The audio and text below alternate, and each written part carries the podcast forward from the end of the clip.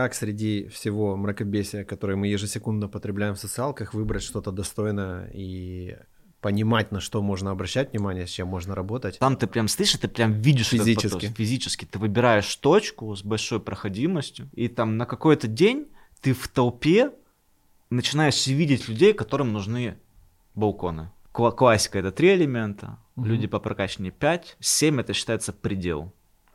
А у меня обычно, я когда буллеты пишу, у меня меньше 7 пунктов не получается. Лайк, лайк, колокольчик, подписка, комментарий и в социальных местах, в местах, местах. сетях, в социальных местах. социальных местах.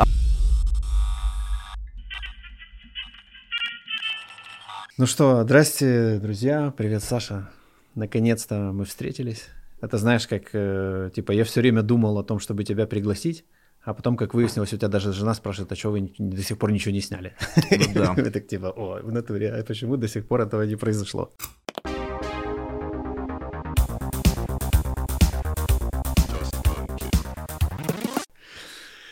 Ну что, расскажи, Саша, значит, э, я, я тебе знаю на самом деле немного. Я знаю, что ты серый кардинал, э, тот, кто остался в тени э, в курсе деньги, вот, что ты суперкомпетентен в онлайн-образовании, в психологии, судя по всему. Вот, да. Если ты принимаешь участие в таких проектах, то наверняка ты не просто конструктор, ты ну, что-то еще больше, чем это.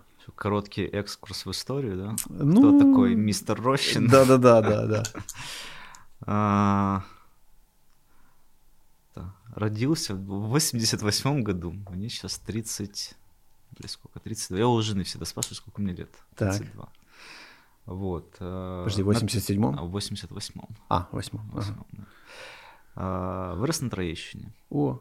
Вот. А, имел всегда протестный склад души. Вот. На Троещине ходил с длинными патлами.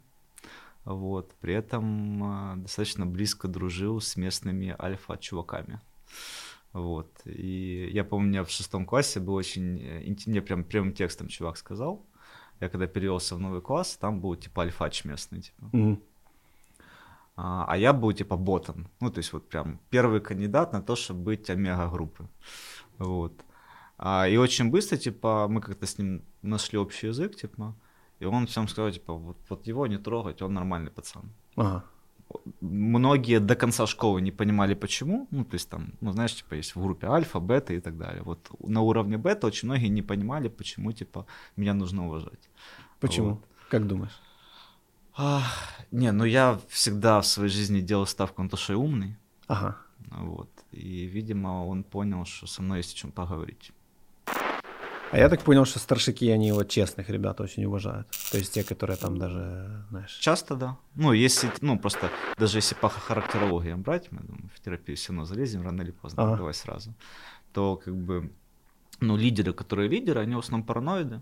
Угу. Вот, а параноиды, они как бы, они про, ну, они про идеи, они про ценности. То есть это типа люди, которые в основном в родителе сидят, ну, угу. во внутреннем родителе, если там, снеговичка брать. Вот. А, и вот они за принципы, за ценности, за идеи, если они видят, типа, ну, слово трушность, она очень сильно заезжена, mm-hmm. да, как бы. Если они видят, ну, честность, да, человека принципиального честного, да, они это уважают. Да, отлично. Ну, короче, потом было КПИ. Да. Вот, я был главой соцсета КПИ. Ты прям учился, ходил на пары, вот это все. Я на втором курсе понял, что это не мое. О, я, я на первом курсе создал первую, наверное, последнюю на своем институте команду КВН. Ага. Вот, ну, «Небо ты, в попугаях» называлось. Ты, ты еще и шутник. Uh, ну, мне был такой товарищ Анатолий Хам... Хамутянский, который говорил КВН КПИ. Вот. Он мне после первого сезона объяснил, что шутки это не мое. А, те, кто знают Хамутянского, знают, каким сленгом он выражается, насколько он прямолинеен бывает со своими У нас, кстати, свободный канал, ты можешь... Я знаю. А, просто, знаешь, некоторые люди настолько органично разговаривают матом, что я не могу это воспроизвести без искажений красоты и элегантности мысли, да, как бы. Mm-hmm. поэтому лучше даже не пытаться. Вот. Он мне очень быстро объяснил, что типа, что шутки не мое. Я такой, спасибо, я все понял. Вот. А, и я пошел в самоуправление. На третьем курсе был главой соцсета КПИ. Ну, просто в разных вузах самоуправление это было выглядело по-разному. Мгм. КПИшное самоуправление это всегда было, считалось одним из самых мощных в Украине. То есть при мне у нас центральный исполком был 300 человек. Считай, я на третьем курсе, у меня условно в прямом подчинении 300 человек. Причем это не, не на коммерческой основе, а общественной организации. Это чистая мотивация. Вот. И, а во всей структуре было там больше тысячи. Ну, то есть там же локальные ячейки по факультетам еще и так далее. Охуенный опыт. Вот. э, Я сейчас понимаю, что мы тогда многое не понимали. Вот. Но тогда как бы вот есть байка, которую хуй кому-то уже докажешь, что я был тем человеком, который придумал в Украине формат вечерних курсов. А, В 2007 году э, у меня, у меня была очень практич- практическая задача. А, Да, у меня была очень практическая задача. А, У меня есть э, организация. Да. Мне нужны чуваки, которые будут делать студенческие газеты. Ну, мне нужно делать информполитику в ВУЗе Ага. студенческую. У меня есть чуваки, которые должны делать тут газеты. Причем 2007 год. Вот. И мне, типа, нужно, чтобы были чуваки, которые будут там пиарить мероприятия. Ну, мы там проводим какую-то вечеринку там или что-то, да, мне нужно, чтобы в ВУЗе об этом узнали. Вот. Соответственно, типа, как, ну, где мне этих чуваков, ну, то есть, если студентов я еще могу привлечь, да, там, Мгм. эй, эй, давайте что-то делать крутое, то мне же их, ка- ну, научить нужно, да, там, как это делать. Я такой, мне нужно решить ультимативную задачу, мне нужно внутреннее обучение организовать для них. Вот. А, Я просто там, там я с первого курса еще студенческую газету делал у себя в институте. Я там был знаком с разными людьми, там, из студенческой прессы вообще по всей Украине. И я просто составил список из 10 человек, и просто с ними встречался, и говорю, смотри, вот у меня есть такая задача, как бы ты ее решал? И мне там разные люди, там вплоть тот же самый Александр Корненко, который Мгм. сейчас глава партии «Слуга народа». Вот. Он был одним из тех людей, которым помогал мне этот проект это делать. вот. И мне 10 человек накидывали разные идеи, типа, как они это видят, то есть какие темы, кого бы они приглашали спикерами и так далее. Я вот собрал мозговой штурм такой, Ага. э, дифференциет. э, э, И потом просто сел, дома обложился ватманами и начал с маркером рисовать, как-то это, структурировать эти идеи и родил вот этот вот формат, то, что в течение недели, там каждую неделю по один-два раза, по вечерам люди собираются, разные спикеры приходят, там какая-то... То есть сейчас этот формат кажется очевидным, все так делают, Мгм. тогда я его реально придумывал с нуля. Я бы не сказал, Да что он вот. прям очевиден. А, И мы пригласили, приглашали, там был проект школа студенческой журналистики и пиару в КПИ, вот, Мгм. для студи- чисто для студентов, это был не бесплатный проект, некоммерческий, мы в качестве спикеров приглашали главных редакторов журналов, газет, А, по пиару мы запартнерились с Украинской ассоциацией пиара, есть такая Оксана Гошева, вот, мы с ней тогда работали, вот, ну и приглашали, естественно, пиарщиков с разных, там, у руководителей разных пиар-агентств, и тогда этот формат подсмотрел подсмотрели пиарщики, подхватили первый. Был такой проект «Пиар-перцы». Да. Вот. Они, собственно, у нас его подсмотрели. По-моему, кто-то из них даже у нас выступал на первом потоке. Они его подсмотрели, начали делать то же самое пиару, но за деньги. Ну и потом, типа, год за годом, оно, типа... Потому что, когда мы это делали, из вот такого, типа, неформального вечернего образования а, был только проект... Я не помню, как они назывались, у них был слу- с- слоган, типа, «Вечерние курсы про все на свете». Мгм. Они где-то на Подоле у них офис находился, они типа делали такие вечерние мастер-классы, там, блядь, по вязанию, как, блядь, пельмени лепить, типа, ну, Мгм. так, ну, такое. То есть, но это были не длительные курсы, то есть, а вот именно формат длительных курсов. Вот. Прикольно. Так С тех начался пор ты- мой путь в образовании. Так. А где ты дальше работал после инстика? После инстика у меня был, э, ну, это, кстати, кризис, с которым сталкиваются все э, люди, которые так или иначе были в топах студенческого самоуправления. Мгм. потому что они в рамках, ну, в рамках обучения, да, они, по сути, станов- становятся там условно большими начальниками, там, А у потом там- идут работать за бесплатно. у меня там две грамоты есть, никем. типа, от министров, ну, Мгм. то есть ты просто по студенческой Эго вертикали... накачалось? Да, ты эго накачиваешь до пиздеца, Ага. ты, блядь, вообще великий начальник, типа, с ректором общаешься чуть ли не на ты, ну, если ты адекватный чувак и Ага. умеешь устраивать коммуникацию, да, как бы там, ну, то есть там без записи можешь заходить, да, там с министрами, там, пересекаешься, там, какие-то важные совещания, ну, ты выпускаешься и резко становишься никем. Ну, Потому что там, я не знаю, как сейчас, да, как бы, но тогда, когда ты там на каком-то собеседовании говоришь что-то про самоуправление, на тебя так смотрели, типа, Типа, ты, блядь, вообще о чем? Типа, ну, ты, ты о чем? Ну, в смысле, какое, ну, какое нахер самоуправление? Вот, и вот этот вот гэп, типа, он э, очень жестко бьет по эго. Вот. Я там какое-то время работал, ну, типа, в 2011 году была такая конференция, блядь, как же она называлась? Э, Бизнес-шоу 2011. Ух ты. Вот так называлось. Это в стиле 2011. А, Бизнес-шоу. Там была задумка в том, что, э, снова же, там чуваки, с которыми я был знаком, они позвали, а, была задумка в том, чтобы провести такое edutainment мероприятие, на которое пригласить, а, вот пока еще не было всяких этих интервью, э, хайпа на интервью, собрать чуваков из топ, из топ 100 Forbes Украина, угу. вот, пригласить их, ну, то есть там 20 спикеров, которые просто толкнут, будут, ну, там, мотивирующий спич, да, то есть тогда еще не было засилия всех. ты сможешь. Да, там не было всего этого еще инфобиза, вот это вот засилие типа конференций всяких, то есть это вообще... Вот, и э, я был тем чуваком, который звонил э, помощникам. Я очень долго общался с помощницей Коломойского, Угу. Вот. А он тогда вообще был не публичным чуваком. То есть вот на тот момент, типа, он там за всю историю, типа, там, дал только три письменных интервью там каким-то журналам, и все, там, угу. ничего. То есть он вообще был мега непубличный. Вот, это после 2014 он там стал, блядь, звездой номер один. Сторисы пилить да, начал. начал. Вот, а тогда это вообще пиздец был.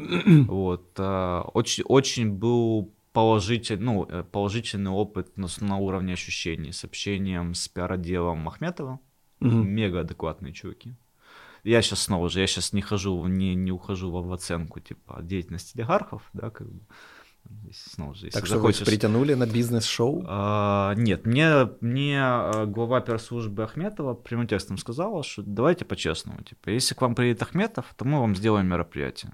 Угу. Ну, Шахметов топ-1, в смысле, если приедет Ахметов, то сразу появится куча других людей, которые просто захотят с ним выступить на одной сцене, где-то, ну, конечно, за, где-то за кулисами просто пообщаться, да, как бы.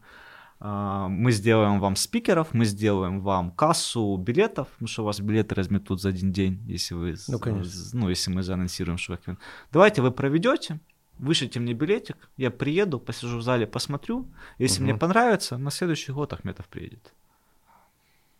Прикольно. Вот. А, короче, это был интересный опыт. А, мероприятие ушло в минус. Вот. А, потом я переехал во Львов. Это было решение, которое изменило мою жизнь. Вот. Ты сейчас про наливку? Нет. Причем, как бы, ну, я просто до этого момента я жил с родителями. Я был достаточно сильно в симбиозе с родителями. А, при этом я уже учился на психотерапевта. А, я учился вместе со своей девушкой, с которой тоже мы вместе учились. Она тоже псих... она сейчас охеренный психотерапевт. Первое вот. образование у тебя какое? Техническое. И второе уже? А, ну, я параллельно с обучением а, в КПИ, mm-hmm. со всей этой самоуправленческой тусовкой. Там просто был какой-то момент тренд, когда все ломанулись в в тренерство, то есть mm-hmm. начали проходить там курсы тренеров, типа там был, был бум на, то есть вся вот эта движуха тренерская. Т- тренерская какая? Это типа а, э, тренинг, коуч, тре- вот тренинги, то, что сейчас тренинг, коучингом да. называется. Ну вот неформальное образование, если брать более Все, понял. Mm-hmm. Вся вот эта движуха с неформальным образованием пошла на самом деле из студенческой тусовки. Mm, все понял. Потому что очень многие люди, которые начинали в студенческой тусовке проводить какое-то обучение для студентов, вот это был бум типа на тренинг, ну, на обучение, mm-hmm. да, появились какие-то же, они потом выросли, пошли работать в банке, я сейчас знаю очень многих людей, там, с которыми мы тогда что-то делали, да, которые сейчас там возглавляют там департаменты обучения в крупных банках, в каких-то сетевых компаниях и так mm-hmm. далее, то есть, то есть, вот, то есть оно все вот там вот зарождалось. И э, так вот, про Львов. А, и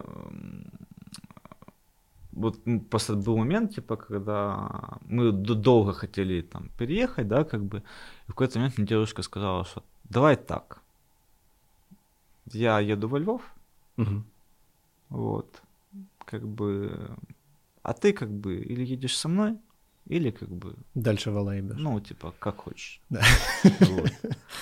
А, И для меня, потому что я понимаю, что если бы а, там, то есть там я сейчас могу там чуть как-то уже по-другому это помнить, да, там, может, Мгм. где-то преувеличивать, но если бы не этот ультиматум, то, блядь, я не знаю, ну, в смысле, Ну да. не хва- мне бы не хватило какого-то стимула свалить от родителей, да, и, и, и, и еблом столкнуться с э, жизненными задачами, да, которые как бы нужно учиться в с какого-то момента решать, иначе глына. Ну да. Вот. А, Во сколько лет это с тобой произошло? а, блядь, мне тогда было 21 или 22. Мгм. Вот, то есть как бы пора бы, пора бы. Ну да. Потому что очень многие, типа, когда едут учиться в другой город, то вот общага, она чуть-чуть как бы так отрывает от э, сиськи, да, как бы. А когда ты, типа, в Киеве, то оно как бы все равно. Ну да, да. Морковка сзади А, отсутствует. Да, морковка сзади отсутствует, да. И я просто помню, что мы переехали во Львов, мы нашли охуенную, маленькую однокомнатную охуенную квартиру на первом этаже, прямо в центре во Львова, возле оперного театра. Мгм. Вот. И как бы там, ну, у меня там было условно там 5000 гривен. Какие-то там отложенные, накопленные, типа. Ух ты, ты умел это делать. А, ну, как-то так у меня Круто. получилось. В 21. Вот. а, И это... а, И все, мы там сколько-то там, я вот честно уже даже не помню, сколько мы там за эту квартиру платили, но очень немного, типа, то есть прямо как-то так вклинились, типа, очень красиво. Но все равно, как бы, да, как бы расходы есть, Львов намного дешевле, чем Киев, но тем не менее, деньги уходят, но не приходят. Вот. И мы что-то... А я тогда был такой в иллюзии, что вот я такой тренер, я что, прошел курсы тренеров, я что-то обучение проводил, я ж, ну, эго, да, говорили уже. Вот. И э, я что-то весь такой пиздатый чувак. Вот. Я помню, как я в, в, в приватбанк ходил на собеседование на чувака, который эм, с детектором лжи работает. Мгм. То есть у них была какая-то вакансия, да, как бы Интересно. чтобы интервьюировать типа сотрудников с детектором лжи. вот. э, Я тогда понял, что типа что- что-то, короче, я где-то глючу. Вот. А, а я параллельно, типа, ну, все равно там учился, там инфобиз, там есть такой персонаж, как э, Парабеллум Андрей, да, как бы дедушка инфобиза СНГшного. Я тогда слушал. Изобретатель. А, FM 1.2 был такой, те, кто в курсе, они помнят. Вот, и я слушал где-то пиратскую запись, где-то скачал, слушал. Вот, и там была одна мысль, которая меня цепанула. А, Две мысли таких. Первое это, что есть некий фриланс, на котором можно, что в интернете можно зарабатывать. Вот Есть некий фриланс, сайт freelance.ru, там есть какие-то заказы, можно зайти там что-то посмотреть. А вторая мысль, что как бы если у вас есть убеждение, что продажи это про впаривание, то ва- вам нужно с этим что-то делать, иначе денег в жизни вы не заработаете. Учиться продажам. Да. А, про фриланс дальше расскажу, а вот про продажи я такой, я когда словился на этом убеждении, я такой, ну, мне все равно работу нужно искать. Я Мгм. такой, сделаю-ка я себе тренинг личностного роста. Так. И знаешь, там та газета, типа, с работой. Ага. Я там нашел объявление, а, продавец там какой-то, продавец-консультант. Ну, я ж поехал. Там было одно объявление, там, где было явно какая-то Какие-то сетевики хотел MLM попасть. история, типа, я сразу нахуй-нахуй. Ну Вот. что, в плане обучения продажам А, они... ой, смотри, я, мне чисто ценностно, типа, эта А, история не понял. совсем заходит. У меня был опыт в универе, Мгм. я пробовал, да, МВ, я как бы этот путь прошел, типа, я в какой-то момент понял, что ок- окей, я понял, это не мой путь. типа. Все понятно, Вот. спасибо. Да, понятно, спасибо, я пошел дальше. Вот, а там было еще жестче. То есть одна, одно собеседование сходило MLM, и, типа, ну, я сразу понял, такой, типа, все, спасибо, до свидания. А вторая история, типа, ну, знаешь, типа, вот в Киеве часто возле метро можно столкнуться, чуваки с папочками такие, типа, там, окна, двери. Да, Ой. да. Вот я такую хуйню толкал во Львове. Это На улице. идеальная первая работа, я вообще На у- считаю. я, я полностью согласен. Это идеальная школа продаж. Да. То есть, когда ты стоишь на улице, мимо тебя физически идет поток Когда за потенциальных день, блин, клиентов. 500 раз нахуй посылают, это очень полезно. Когда идет, вот, ну знаешь, вот есть в, в диджитале, да, поток клиентов. Но там Да, ты да. прям стоишь, и ты прям видишь этот Физически. поток. физически. Ты выбираешь точку с большой проходимостью, Класс, класс. вот, ты прям видишь этих людей, и там на какой-то день ты в толпе начинаешь видеть людей, которым нужны балконы, Класс. которым нужны двери. Ну, мы тогда двери продавали, входные межкомнатные. Я думаю, что я сейчас сильно напрягусь, я даже смогу этот скрипт проговорить, презентации Круто, продукта. круто. Вот. Скрипт вам дали? Или у тебя был А, свой авторский уже? Нет, там было обучение, Да. вот, причем а, собственник чуть подохуел, потому что я, наверное, ну, он мне прямым текстом сказал, что, типа, что я никогда не видел людей, которые так быстро выучили скрипт. Мгм. Потому что он у меня там на второй, на третий день от зубов уже отскакивал. Вот. А, там была неделя стажировки, которая не оплачивалась, да, как бы. Мгм. А потом, типа, я проработал две недели. На первую неделю я сделал рекорд продаж по офису, а на вторую неделю я был второй, на втором месте. Я сказал, я все понял, спасибо, я пошел дальше. Руководитель Да, а там, типа... дарил тебе подарки, уговаривал тебя вернуться. У меня до сих пор а, в шкафу висит шелковый галстук. Ага. Ну, Львов, 5000 гривен, я переехал. Ну, есть, понимаешь, какой у меня гардероб был, да? Ну бы. да, да. Ну, а нас, типа, заставляли выходить в белых рубашках, типа, нормально, да? А у меня реально не было галстука. Слушай, прикольная контора. А какой это Вот. год был? 2000, ну, 2011-2012, вот. Ну, хотя уже, уже так, э, в принципе, А, развито. У него было белая «Шевроле», Камара, по-моему. Не, не Камара, такой больше, больше седан какой-то. Меня прям это очень сильно впечатляло тогда. Вот. А, и а там какая логика была, что ты сначала работаешь в поле, Да. а твоя цель взять контакты. Потом следующий, следующий уровень, а, там были чуваки, которые ездили на замеры. Мгм. То есть, То есть вы продавали ехал- бесплатный замер, да? а, да, то есть ехал замерщик вместе с продавцом, и пока замерщик там типа обмерял, продавец с- с каталогом сидел и типа, собственно, закрывал сделку. Вот. И а, ну и, соответственно, типа, как только они обкашляли, да, там, приезжали, золото на, на следующий день, типа, ставили двери там. Вот. И, типа, тем, кто берет контакты, платили только за по факту установленные двери. То есть ты получал процент, у тебя там был какой-то там э, KPI был микс. э, нет. Ну, Не смысле, смотрели? типа, А, похер. Ну, Ну, в с другой стороны, правильно. у Зачем? тебя был Да. типа фикс, типа дневной, типа а на проезд, то есть они там давали там, блядь, я даже не знаю, сколько там, что там, 10 гривен давали тебе на проезд, типа там что-то перекусить в обед, типа в день. Мгм. Вот, а все остальное ты получал в конце недели, типа, ну, за фактаж, типа. То есть там был какой-то процент, ну, не, не процент, фиксированная стоимость, там за межкомнатные было дешевле, за входные было дороже, Мгм. потому что как бы дороже стоит. Вот. А, И, соответственно, следующий уровень, это вот ты как продавец едешь вместе с замерщиками, когда ты там показываешь результат, следующий уровень тебе типа на неделю дают порулить офисом, Мгм. вот. А, Если типа справляешься, тебя типа назначают администратором офиса. Вот, если ты на дистанции показываешь, что ты способен руководить структурой, вот, то тебе твой руководитель дает деньги в займ на открытие собственного офиса. Ага, вот так вот. И у них прям типа была культура, что ты когда Прикольно. начинаешь, ну и ты Типа, типа, уже партнером становишься. а, ну, ты, по сути, свою структуру, то есть там, типа, вся эта сеть держалась на том, что вы, типа, двери заказываете у одного производителя, как бы, и, то есть там тоже был такой небольшой э- элемент сетевухи, что, типа, что дочерний офис, Мгм. типа, часть процента от, от потока продукции, да, откашливает тому, кто его, кто был его папой, грубо говоря. Мгм. Вот. И там прям была такая прикольная традиция, которую я запомнил, что когда дочерний офис полностью возвращает займ папе, Мгм. тот ему дарит золотую печатку, ну, золотой перстень. Прикольно. Это типа как теперь ты самостоятельный чувак. Типа. Вот. И мне прям вот эту вот историю, прям когда я уходил, мне прям ее расписывают, чувак, ты же, блядь, толковый, я же прям вижу, что у тебя все получится. А я такой, типа, у меня же там инфобиз, типа, там, сайты, диджитал, я такой, блядь, я вот туда хочу развиваться. Он такой, типа, ну ладно. И я в какой-то, а, и галстук, как у меня галстук появился, я же без галстука пришел на работу, а он, типа, с- прям с себя снял галстук шелковый, типа, на меня его надел, типа, что я, типа, охуенно. И я в какой-то момент, я хотел ему вернуть этот галстук. Блин, столько символизма. Это прикольно. Он у меня до сих вот пор висит, я галочки. это помню.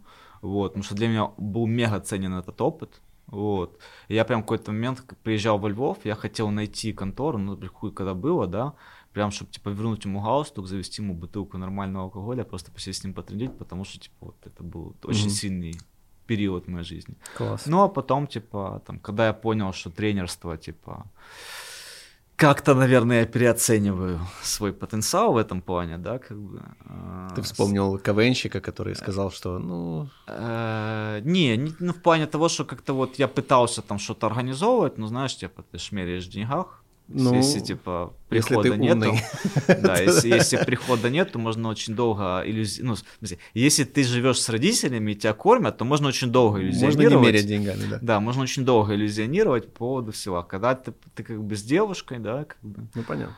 А, и по факту ты очень долгое время понимаешь, что ну как-то что-то оно не склеивается, да, как бы, то начинаешь искать другие варианты. Вот. А, и, а, собственно, так я залез на фриланс. Вот. Ну, у меня логика была вот очень прямолинейная. Я открыл сайт freelance.ru, а там же есть категории. Mm-hmm. Я просто начал прокликивать категории, да, и задавать себе вопрос. Вот я смотрю, категория программирования. Говорю, типа, ты можешь прямо сейчас взять здесь заказ? Нет. Идем дальше. Дизайн. Можешь прямо сейчас здесь взять заказ? Нет. Идем дальше. Там. Переводы. Можешь прямо сейчас взять заказ?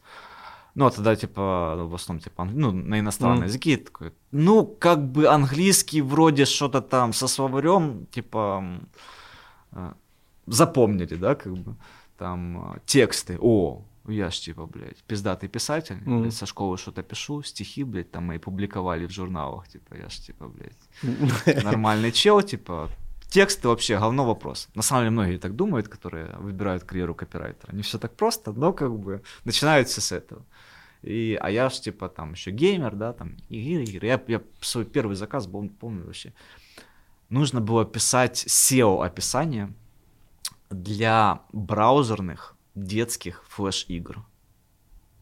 Угу. Так, интересно. А, то есть, знаешь, типа ты в браузере откры... заходишь там на какой-то сайт, там каталог, и ты кликаешь, а там типа а, картинка там какой-нибудь феи Винкс, и тебе нужно перетягивать одежду, типа ее одевать, там, или Барби mm-hmm. или там какие-то там раскрась единорога, да, там. И вот это вот вся эта дичь, типа, детская, и мне нужно было писать для них SEO-описание.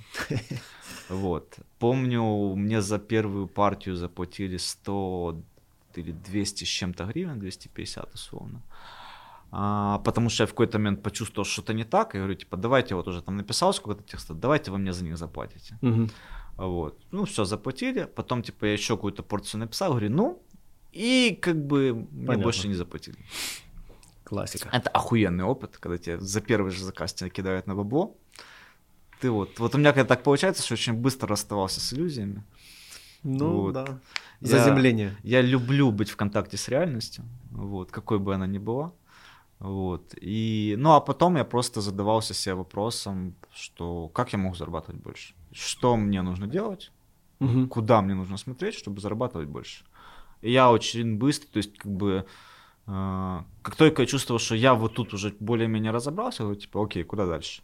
И поэтому я очень быстро вышел в ну, то есть там есть такое понятие, как SEO статьи. Угу. А, ну, там делают условно неважно, о чем смысл, да, важно, чтобы там были правильные ключевики. Угу. Сейчас уже такое не совсем работает, но в те годы дикие, там, это дикое SEO, типа, когда люди миллионы зарабатывали на ссылочных сайтах, угу. вот. А, потом я ушел в смысловые статьи, когда, типа, похуй на ключевики, на ключевики, дай нам смысл. Угу. Вот самый сложный заказ, после которого я отказался писать статьи на заказ, это когда я для юридической конторы писал именно смысловые, смысловые статьи. То есть я брифовал юристов, потом пытался это ну, написать простыми понятными словами, а потом еще было несколько циклов правок от юристов. Вот. Да. После я, этого мы я понял, что я на... мы знаем, что после это этого я понял, что я на заказ не хочу больше писать статьи. Вот. А после этого я прыгнул в продающие тексты, потому что за них всегда платили больше. После этого я прыгнул, то есть там следующий уровень после продающих текстов, он уже не, не настолько очевидный, это упаковка. Угу. А, причем а, слово упаковка, я знаю, где она прозвучала впервые в публичном пространстве, потому что сейчас это как бы такая. Его озвучил Миша Дашкиев а, из бизнес-молодости. Бизнес на мастер-классе. Я, по-моему, даже видел это. Зве... То ли звенья он назывался, то ли, то ли цепь он назывался. Ну, они же любили такие, типа, блядь, метафорические названия. Я, по-моему, его даже видел, да. Вот. И я, я помню, когда я смотрел этот мастер-класс в прямом эфире, я такой, типа, Вот, блядь, чем я занимаюсь. Упаковка. Потому что уже в тот момент я по факту это делал, но я не мог понять, как это назвать. Мгм. Вот. То есть я как-то пытался клиентам это продавать, объяснять. Вот. Но вот я такой, типа, блядь, какое охуенное название. Типа. И вот я понял, что да, я упаковщик. То есть основной продукт на фрилансе это были посадочные страницы, ну, то есть прототипы, то есть это тексты. Мгм. И это, ну, это, то есть это такой, типа, понятная проектная история. Вот, как, ну, просто прикол фриланса, почему очень многие сотрудники не могут на фриланс перейти и не понимают как. Потому что они в компаниях, они в процессе находятся, и они зачастую не понимают, какой конечный ценностный продукт их работы. Мгм. То есть, если я говорю, типа, окей, чувак, вот ты там охуенный ML-маркетолог или там охуенный копирайтер. Ну, с копирайтерами как-то попроще. Ну, то есть, там, ML-маркетолог, да, вот, как бы недавно просто на эту тему как раз общался с коллегой. Говорю, типа, за что я тебе 100 баксов могу заплатить? То есть, какую пользу ты, вот, я там малый бизнес, да, там, я там автосервис, да, да? Мгм. То есть, за что я тебе как автосервис могу заплатить как ML-маркетологу 100 баксов? Что ты мне можешь дать? И вот они не могут ответить на этот вопрос. Ну, и вот это самый большой барьер перехода на фриланс, да, как бы. А, ну, и вот, продающие тексты, упаковка, потом у меня было свое агентство, потом я закрыл свое агентство после трех месяцев кассового разрыва. Я понял, что я что-то не понимаю бизнес, в этой бизнес-модели. Вот. Ну, то есть я стал достаточно успешным фрилансером в плане того, что какой для меня показатель успеха? Что когда я говорю клиенту, что у меня нет времени, нет, мы подождем. Ну, типа, окей, называешь чек X2, они говорят, типа, окей, нам подходит. То есть, когда люди гот- готовы, хотят Платить работать больше, да. именно с тобой, просто потому, что они, скорее всего, поработали с тобой, потом им показалось, что они могут найти то же самое дешевле, Мгм. они ушли, попробовали, вернулись, извинились, Это моя любимая история. Покаяние. да, вот. Ну, потому что вот а, снова же там, после того, как мы с Киром разошлись, Ага. я там месяц отдохнул, вот, там пошпилил. Жена говорит, что это был не месяц, а неделя. Вот, но как бы... м, Зафиксируем неделю. Допустим, да. Как, как говорят классики Вот. интервью, зафиксируем. Зафиксируем, да. А, Короче, я типа просто написал пост в Фейсбуке там на реально больную для меня тему, что типа что... И мне, меня засыпали входящими заявками. То есть, Я помню тот пост. да. Я тебе думал написать. Что я Ну, вынашивал идею. Зря не написал. Тогда была возможность. Че зря, знаешь, всему свое время. Ну да. Короче, э, и меня я буквально за неделю набрал 15 проектов. Мгм. Некоторые от из них я отхаркиваю до сих пор. Почему отхаркиваю? Потому что... Видишь, а ты говоришь, зря написал. а, Не, просто если бы ты тогда написал, я бы взял. А, А, Просто два месяца назад мне сделали предложение, от которого не смог отказаться. Я ушел на full тайм на достаточно приличный. продал душу дьяволу. На full Не, тайм не пошел. почему. Да, я, я я в очень светлом проекте сейчас работаю. Онлайн-институт практической психологии. О, мощно. Нормальное человеческое онлайн-обучение профессиональное для психологов с нуля, с дипломом. С дипломом. С дипломом. Вот. Ам, Так вот, просто мне сделали офер, от которого я не смог отказаться. Вернее, типа, мне сказали, типа, давай, сколько ты хочешь, какие твои условия. Я назвал свои условия, мне сказали, типа, окей. Понеслась. Я понял, что нужно было просить больше. Вот, но неважно, все равно как бы. И я, по сути, full тайм сейчас там. Вот. И из-за этого там те обязы, которые у меня остались, А, я понял. э, я где понял. мог, я повозвращал предоплату. То есть я честно сказал, чуваки, у меня резко закончилось время. Давайте я вам просто верну, типа, все деньги. Э, В трё- 3-4 проекта я вернул деньги. Мгм. Вот, по- где мог, порекомендовал других. Вот. А некоторые мне прям, я созваниваюсь, ну, там в зуме, Мгм. да, и мне говорят, я прям говорю, а человек сидит такой,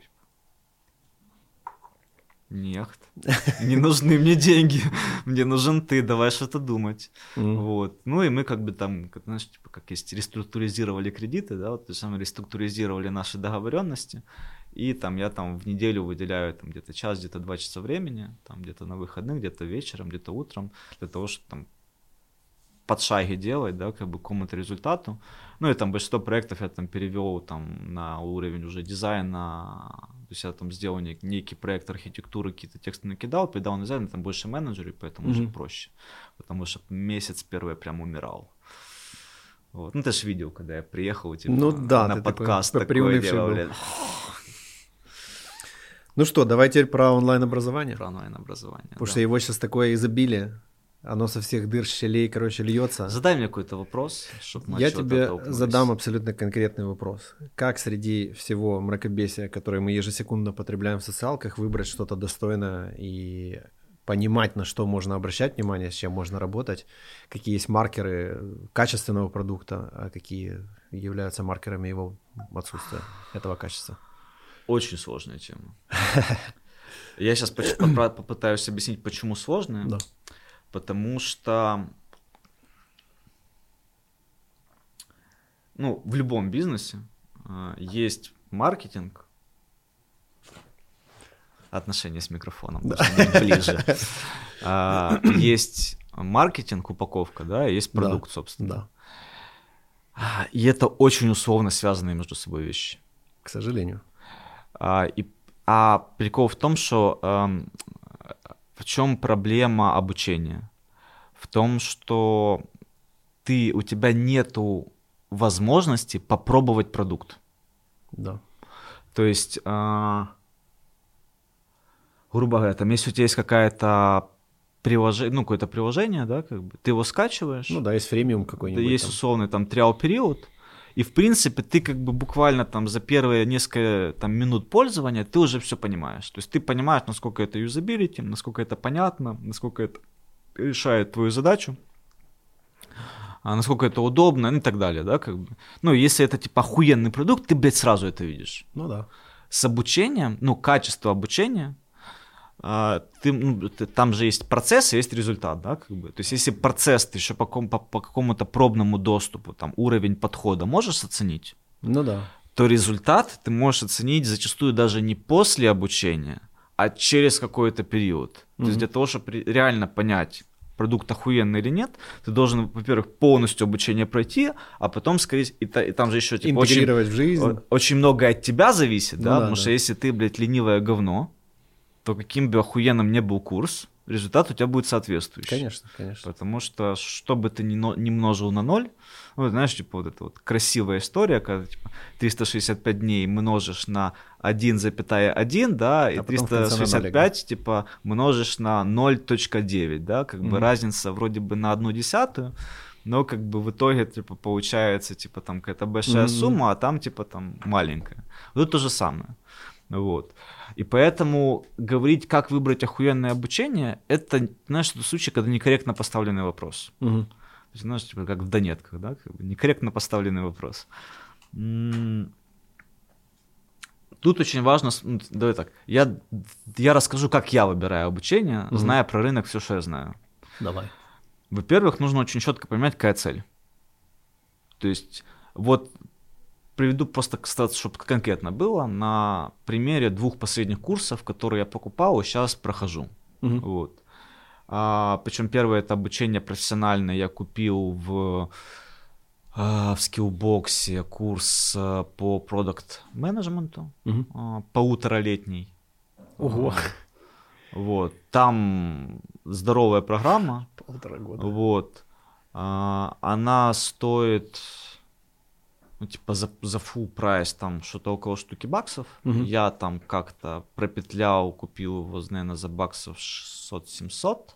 Ну, там, блядь, акция у них. Black Friday была. там. Ну, что-то, я уже не помню. Вот. А, а второй курс — это курс э, Літосвіта. Курс mm-hmm. річна програма з письменницької майстерності. Я книгу пишу художественную сейчас. Вот. И это онлайн обучение, это офлайн обучение. Угу. Вот. Я вторник-четверг езжу, слушаю лекции. Любко Дереш зараз у нас выкладає. Вот. Короче, ну, то есть две разных программы. Как я принимал решение? То есть первое, я как бы, снова же, там, когда расстался с Киром, я там очень много переосмыслял, вот, и, э, блядь, для тех людей, которые не в теме, эта фраза, когда я расстался с Киром, она может... Э, Давай поясним. Да. Курс деньги. Есть, есть курс деньги, есть Кир Горшков. У нас с ним очень долгая бизнес-история. Когда у меня было агентство, я был подрядчиком в его агентстве. У него было агентство ProLender. Они делали воронки для малого среднего бизнеса. Я был тем чуваком, который для, для этих вендосов делал тексты, прототипы, брифовал клиентов и так далее. А вот потом, когда он начал с э, ушел типа в нишу инфобиза, да, там у него был проект с Ярославом Самойловым, mm. которым я сейчас, которым я, собственно, сейчас работаю снова. Они с ним вместе начали делать там в, в, в нише женских тренингов, да, потом типа у них тоже разошлись взгляды, они расстались, да, и Кир, там часть команды ушел вместе с Киром, вот, я был в том числе, и мы зарылись, то есть мы тестировали кучу ниш, остановились на нише финансовой грамотности, потому что у Кирова там охеренная экспертиза, именно в, теме, в, в теме личных финансов, инвестирования, mm-hmm. вот, то есть тут как бы вот, то есть я с ним по многим вопросам могу расходиться, но в этой теме он как бы один из лучших с тех, кто я знаю, да, то есть как бы а, именно по предметным, по предметным вопросам, по инструментальным. А, и вот мы вместе с ним, собственно, делали курс «Деньги». Я тот человек, который был в тени, то есть те, кто проходили, знают меня как куратор. Ага, это ты был все-таки. А, да, куратор это был я. Вот. То есть все эти письма через тебя проходили? А, Реально? Да. Ох, чувак. Более того, все автоматизации делал я, все письма делал я. Вот все эти рассылки, которые тебя проходили, все это. Ты очень много про меня знаешь. Я многое читал в этих отчетах. Правда, когда после определенной сотни студентов ну, они начинают быть очень сильно похожи друг на друга.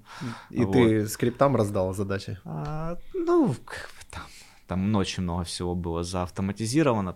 На самом деле, типа, для того, чтобы давать вучный, вучный фидбэк, а, я периодически буду с украинского на русский переходить обратно. Даже не нужно читать отчет. Угу. Ты просто, когда ты, у тебя выборка в тысячу студентов, я понял. Ты понимаешь, что человек в этот момент должен ощущать. Угу. И ты просто пишешь некое рамочное письмо, которое для чувака звучит мега персонализированно. То есть такое ощущение, как будто человек тебе в душу только что заглянул а на самом деле ты просто понимаешь, что человек сейчас ощущает. Скрипт мне в душу и, заглянул. И, да, и пишешь просто, ну, по сути, скриптовое письмо, которое уходит одинаковое всем, но для человека в этот момент, в этом состоянии, оно выглядит так, что человек, сука, блядь, у тебя за плечом стоит. Ну, прикольно, что знаешь, как это не просто шаблонное письмо, а это шаблон, основанный на аналитике, основанный на темпах прохождения, на каких-то ну, паттернах, еще на чем-то. В моей реальности если шаблон не такой, то это как бы не шаблон, это какая-то отрыжка от человека, mm-hmm. который это придумал. Ну, в смысле. Ну, конечно. Шаблон, то есть что такое, ну, что такое шаблонизированный процесс? Это ты сначала делаешь ручками, mm-hmm. наступаешь на все грабли, которые можно наступить. И потом уже. Делаешь выводы, находишь вот эту некую оптимальную дорожку, которая тебя с гарантированным, с гарантированной вероятностью там 15%, который тебя устраивает, приводит к прогнозируемому результату. Э, Причем как только ты понимаешь, что ты в процессе уже перестаешь думать, а начинаешь просто идти по чек-листу, это вот ровно тот момент, когда нужно садиться, это автоматизировать. Угу. Ну, потому что механическую работу должны делать роботы. Конечно, конечно. Ну, это на уровне типа... Вот, эм, что мне понравилось, что я взялся на вооружение э, в команде, бывшей команде Приватбанка, которые сейчас Моно делают, я вообще фанат интервью, потому что мне интересно заглядывать в то, типа, как люди мыслят. Угу. И мне очень запомнилось, когда, вот я не помню, это то ли Дубилет, то ли Гороховский говорил, что когда они еще в Приватбанке работали, у них в кабинете у каждого, типа, висел какой-то слоган напротив рабочего стола. И снова же я не помню, то ли у Дублета, то ли у Гороховского висел слоган «Ромбик – это зло». Угу. Так, что а, Для значит? тех, кто не понимает, а, когда а, прописываешь бизнес-процессы, вот в этой схеме бизнес-процесса ромбиком обозначают э, момент, когда принимается какое-то решение. Ага. И на уровне типа э, убеждения ромбик это зло означает, что типа что бизнес-процессы должны построены таки, таким образом, чтобы в них было минимальное количество мест, где человек должен принять решение. Угу. Ну, потому что там, где человек принимает решение, это всегда риск человеческого фактора. Да. Мы вот. очень много знаем об этом. Я знаю, что ты в этом подкован пиздец, да, как бы. Э, ну, и у меня вот эта вот модель мышления, да, как бы, она меня прям... Я очень с разных мест беру вот такие вот тезисы, да, mm-hmm. которые потом определяют некую систему координат, из которой я как бы выстраиваю свой подход к деятельности. Вот.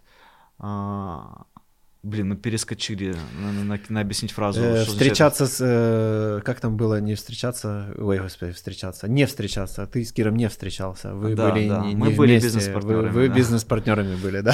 да. вот. И ты, ты говорил про что? Про то, что... Господи, как э, Кира? Что, что произошло? Как это все с Киром было связано? Ты говорил, что ты после того, как вы расстались, многое переосмыслил. Вообще, начало... А, да, я там что-то переосмыслил. Я там что-то рассказывал. Чуваки, вы не помните? Чуваки вообще отрубились. Сейчас. А, я про курсы рассказал. да, да, да, да. Твои курсы, которые ты выбирал. Да, как ты их выбирал. Я как бы начал думать, окей, как я вижу дальше свой карьерный рост. Да. А, как я вижу, вот куда, какие навыки мне нужно качать. А как раз так было так, что вот на, на фоне курса деньги я понял, что, по сути, то, чем я занимался в цивилизованном мире, внешнем, называется продукт менеджмент. Да? Mm-hmm. То есть есть человек, который отвечает за продукт в целом. То есть он как бы знает про продукт все, начиная от продаж, заканчивая, собственно, сервисом. Да? Mm-hmm. И то есть это тот человек, которому можно там любой вопрос по этому продукту задать, он, скорее всего, на него или знает ответ, или знает, как его узнать. Да, как да. Бы. Я такой, типа, блин, так это ж как бы так правильно называется, да, как бы я посмотрел, что за это, в принципе, в мире неплохие деньги платят, да, как бы. А, но вот у меня было какое-то, ну, поскольку я как бы нативно к этому пришел, у меня не было, нету системного образования, да, то, то есть, очень, то есть у меня практический четкой. опыт есть, а, а вот теории нету. Угу. И это в моей реальности это самый охуенный запрос который может быть на обучение. Когда mm-hmm. какой-то практический опыт есть, но нету теории, тогда это самые голодные студенты, да, самые да, мотивированные да. студенты. Сто процентов. Потому что они четко понимают, нахуя им это нужно. Вот. А, и а, я, когда я погуглил, да, то есть какие курсы есть, первое, на что я смотрел, я смотрел на программу. То есть, ну, в любом обучении, а, если смотреть на упаковку, есть несколько триггерных точек, на которые стоит обращать внимание. Первое это программа, mm-hmm. а второе это спикеры, кто ведет. Вот. А, причем как бы а, есть как, ну то есть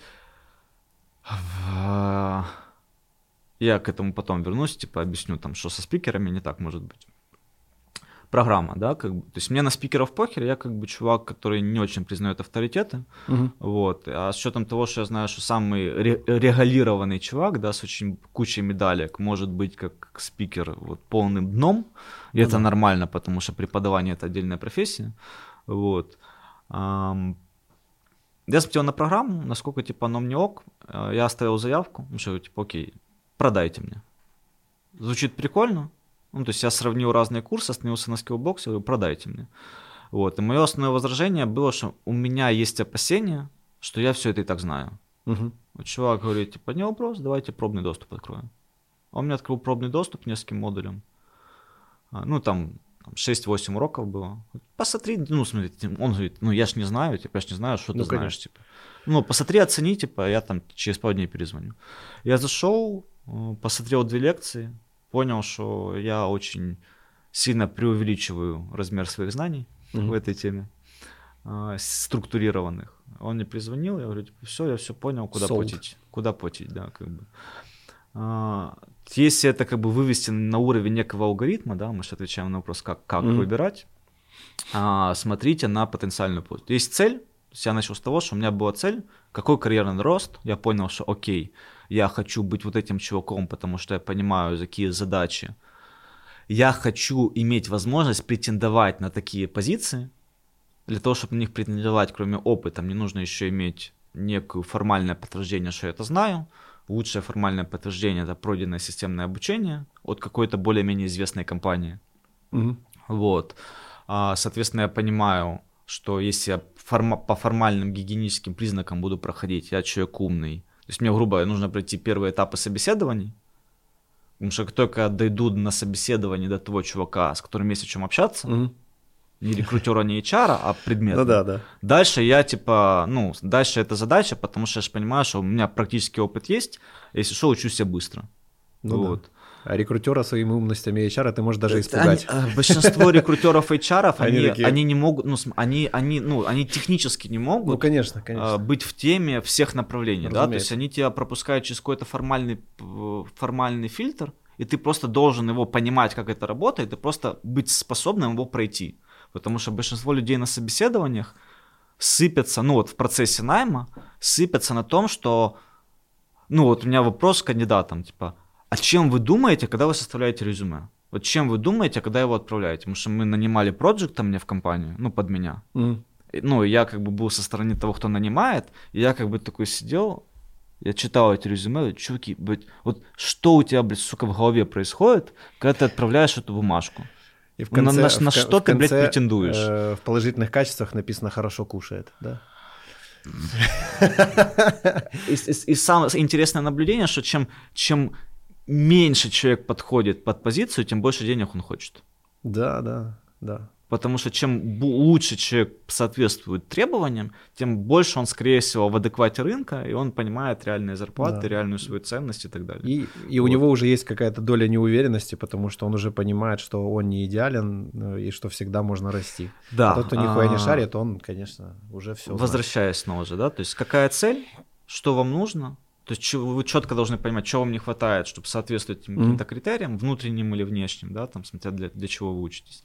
Ну и вот с, с, с вот этой вот рамкой ты идешь и начинаешь программы под нее примерять. Знаешь, типа вот как mm-hmm.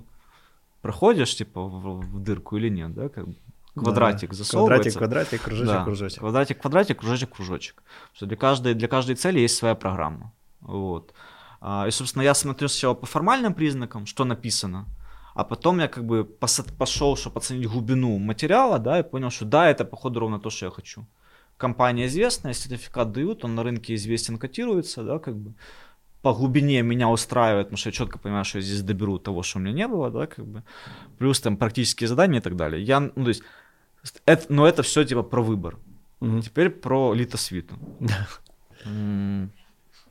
У меня была мечта, я очень давно хочу написать книгу. У меня так. на Google диске есть отдельная папочка моей книги, и там уже, наверное, под 10 файлов. То есть где-то есть содержание, где-то есть какие-то наброски, там есть ряд книг профессиональных, то есть там про как работать с клиентами на фрилансе, я там думал систематизировать свой опыт, потому что снова же как бы там есть некоторые вещи, которые там меня на, на конференции, когда приглашают и рассказывают, типа, много лет подряд, по сути, одно и то же, и я до сих пор смотрю, что рынок не понимает. Ну, например, что нельзя клиенту, если вы работаете в диджитале, нельзя клиенту высылать письменный бриф. Угу. Ну, э, я считаю, что это уебанство. Почему? Почему? Окей, смотри. Ты собственник бизнеса. Да. А, ты считал, сколько твое время стоит? Да, я считал. Меня, я сейчас, когда ты спросил, я сразу понял, о чем ты. Что я, я их ненавижу заполнять, меня это жутко бесит вот, вообще. Вот почему, почему ты ненавидишь Потому что я не хочу, это долго. Почему это долго? Ну, потому что я долго думаю, потому что я долго печатаю, потому что вот, мне бы намного удобнее потому было... Что, потому что это не сфера твоей компетенции. Потруд... Пять минут поговорить по скайпу, и они бы сами Смотри, все любой, задули. любой собственник бизнеса любит говорить о своем бизнесе. Угу. То есть, если мы сейчас начнем про Олер говорить, ну да. Вот. А, и с удовольствием в этом делает. Но а, в брифе обычно очень тупорылые вопросы. Какая Особенно... ваша, блядь, целевая аудитория? Какие, блядь, ваши преимущества? Ну, понятно, что это уже должен маркетолог быть. Большинство МСБшников СНГ не мыслят такими категориями. Ну, просто. Для них это не неорганичные вопросы. Они не, ну, они такими с вами. И вот когда МСБшник читает этот вопрос, у него как бы сжимается одновременно очко и мозг. Ну да. Потому что, с одной стороны, он понимает, что если он неправильно ответит на вопрос, ну да. все деньги, которые после этого он на, заплатит, пойдут в трубу. На меня валится куча машинной да. работы по факту. То есть я превращаюсь в секретаря, который разослал все всем, потом да. собрать, и я Ты начинаешь спрашивать просто... или там сам тужиться и так далее. Это стресс. Да. Именно поэтому, а, а, а, а что делают агентства и фрилансеры? Они говорят, типа, мы выслали бриф, и представляете, они три недели его заполняли. Говорю, блядь, а ну... ты чего ожидал? Ну, чувак, ну давай по честному, чего ты ожидал? А эти брифы, которые приходят, и там вверху название вашей компании, ваш сайт, хотя они это, блядь, знают уже. Вот, короче, и я это понял на своем третьем заказе на mm-hmm. фрилансе. То есть, как, как у меня был постоянно, я, ну, то есть, все же высылают бриф, я так у кого-то там скачал бриф, там как-то его там заменил логотип, свое имя написал, uh-huh. вот, высыл, да. Потом мне человек высылает заполненный бриф, я его читаю, понимаю, что у меня есть вопросы. Окей, мы с человеком созваниваемся по скайпу, я ему начинаю задавать вопросы. Ну, там, типа, что-то он мне отвечает, я такой, типа, а, окей, понятно, я пошел работать. Так происходит три раза подряд. Угу. Я задаюсь вопросом. Если я все равно с чуваком созваниваюсь, то нахуя мне вот этот этап с брифованием? Ну да. Если я ему и так задаю кучу дополнительных вопросов, зачем мне ему заранее высылать эту анкету? То есть ты его можешь грузануть вот такой вот формой огромной, а можешь, ну, в разговоре причем я понимаю, Причем незаметно. я понимаю, что общаться ему, э, человеку со мной легко, просто, приятно. Ну да. Заполнять бриф ему сложно, долго, стрессово. И mm у меня еще на брифе часть людей сливается. Ну да. Я такой, типа, мэн, ты, по-моему, что-то делаешь неправильно. Ну, в смысле, ты делаешь что-то лишнее в этой жизни. Ты знаешь, как очень просто сказать, вот мы отправили 10 брифов, и там, условно, ответило всего там 5 человек. Типа, а можно повернуть палец на себя и сказать, а почему на мои брифы ну, отвечает всего 5 человек? И вот я когда вот вышел в марте, да, и начал снова набирать фриланс-проекты, я как организовал процесс? Что я, типа, у меня заходит входящий клиент, да, как бы, или я даже кому-то пишу, мне компания понравилась какая-то, блядь, чуваки, походу, делают охеренные вещи, я хочу им помочь, у них там нет нормальной упаковки. Mm. И я прям прямую пишу, чуваки, вы занимаетесь охеренной вещью, типа, я там могу вам помочь, Типа, давайте на, на, на 5 минут созвонимся просто в, в Фейсбуке, в мессенджере. Я вам просто три вопроса задам. Вот.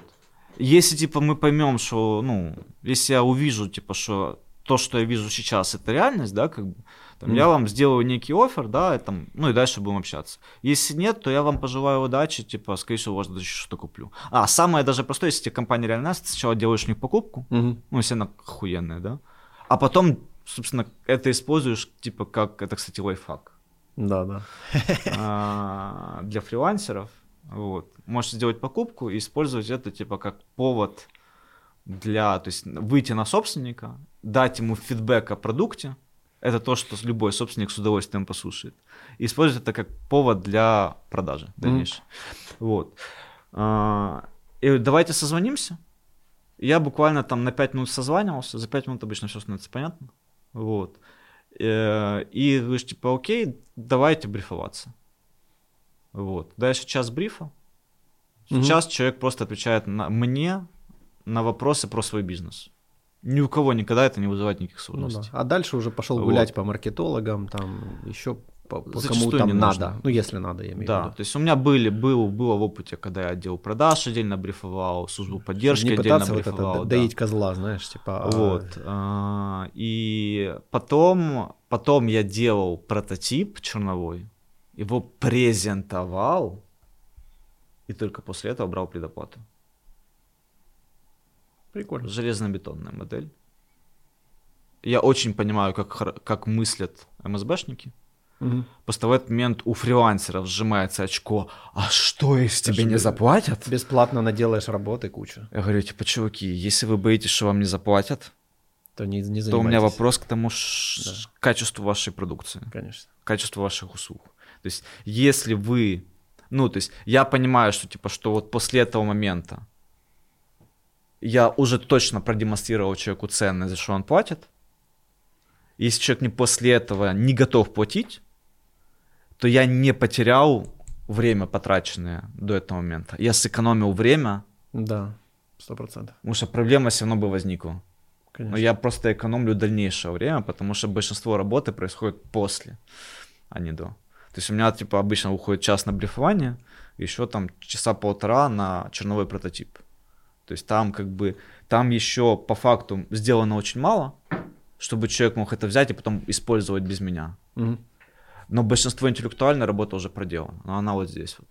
И я, собственно, когда презентую, я доношу идею и схематически показываю, как это может выглядеть. Но я понимаю, что если клиент просто возьмет эту схему, ну, понятно. то он нихуя с ней не сможет сделать. Потому что дело в деталях. Вот. Но для того, чтобы показать, что типа я могу решить твою бизнес-задачу, этого вот так вот достаточно. Откуда у тебя вот это способность вот так системно мыслить, анализировать причинно-следственные связи, так всегда было еще со школы, что ли? Потому что, судя по всему, в, в, институте... Скорее да, чем нет.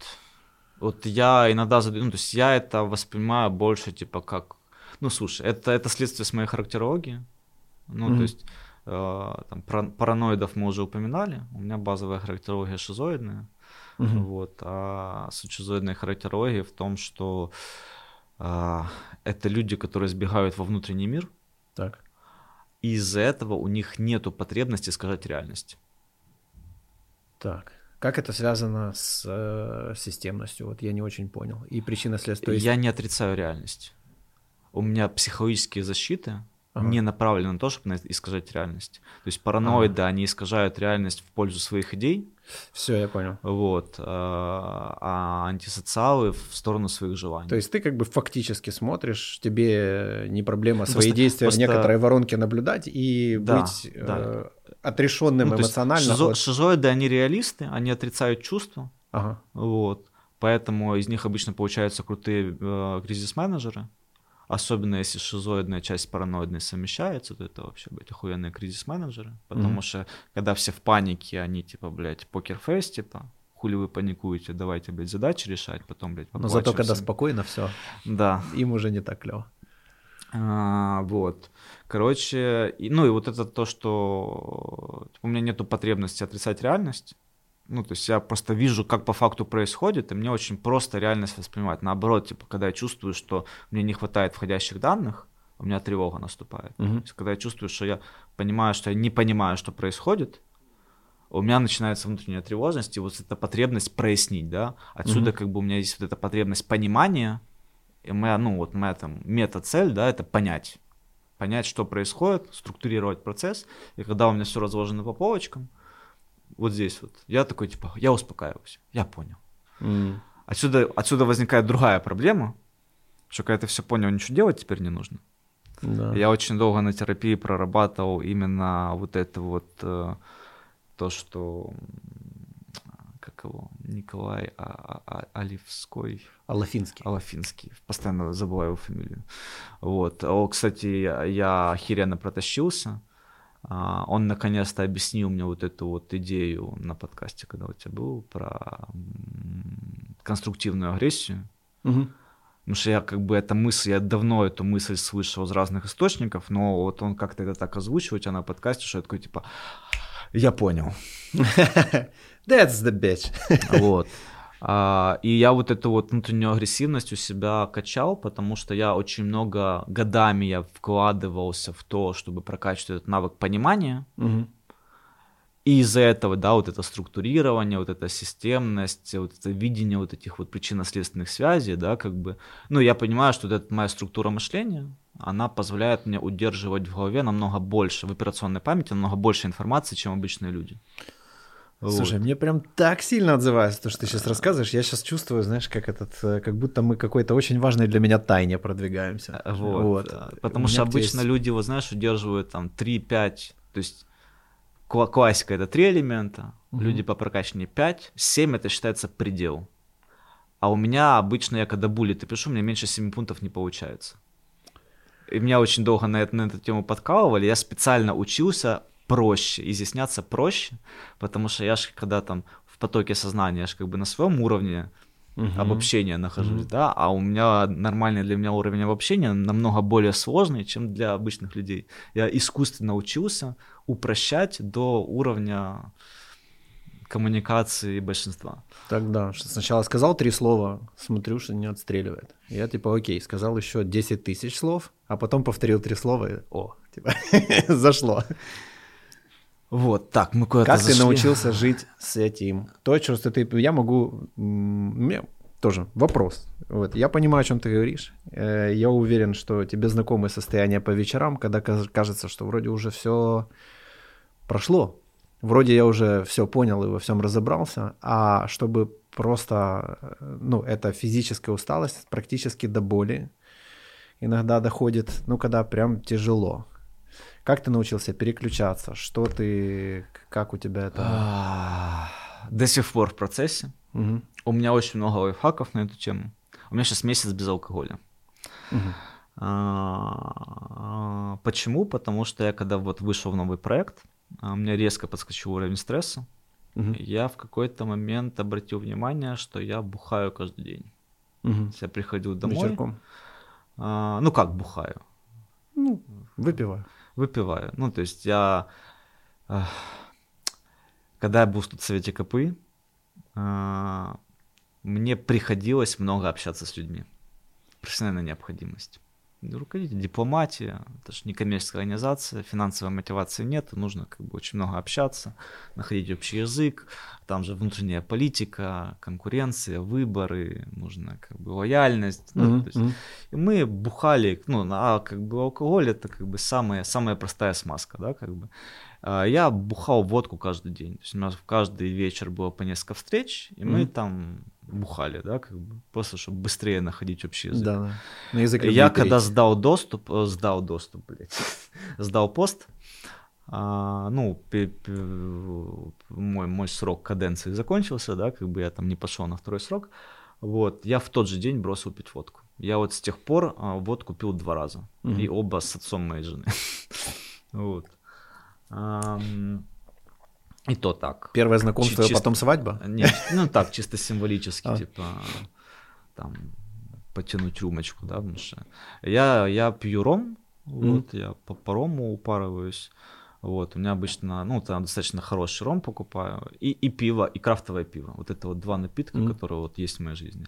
Я понял, что вот, вот каждый день я, типа, или там две бутылочки пива, или как бы там писяшку, соточку ромы, да, и знаешь, когда оно каждый день, каждый день, каждый день, ну, во-первых, у меня жена начала так, типа, косо чуть поглядывать, да, как бы, ну, потому что она знает, что, типа, что у меня все под контролем, но, как бы, знаешь, у каждого свои но семейные истории, типа, есть, да, как бы, что у меня в семье алкоголиков никогда не было, вот, ну, у каждого свои семейные истории, да, вот, и как бы и я так сам начал, слышишь, чувак, что-то как-то, давай, типа, я просто помню, как я бросал курить, была примерно та же самая история, да, что давай, типа, вот, месяц без алкоголя, если нормально, то как бы угу.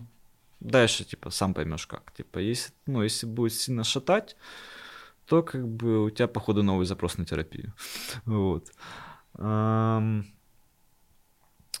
Вот. Но, как бы, если возвращаясь к вопросу, как расслабляться, да, как бы, ну, алкоголь самый простой способ. Кто-то пыхтит. Вот. А, у меня дома кальян стоит.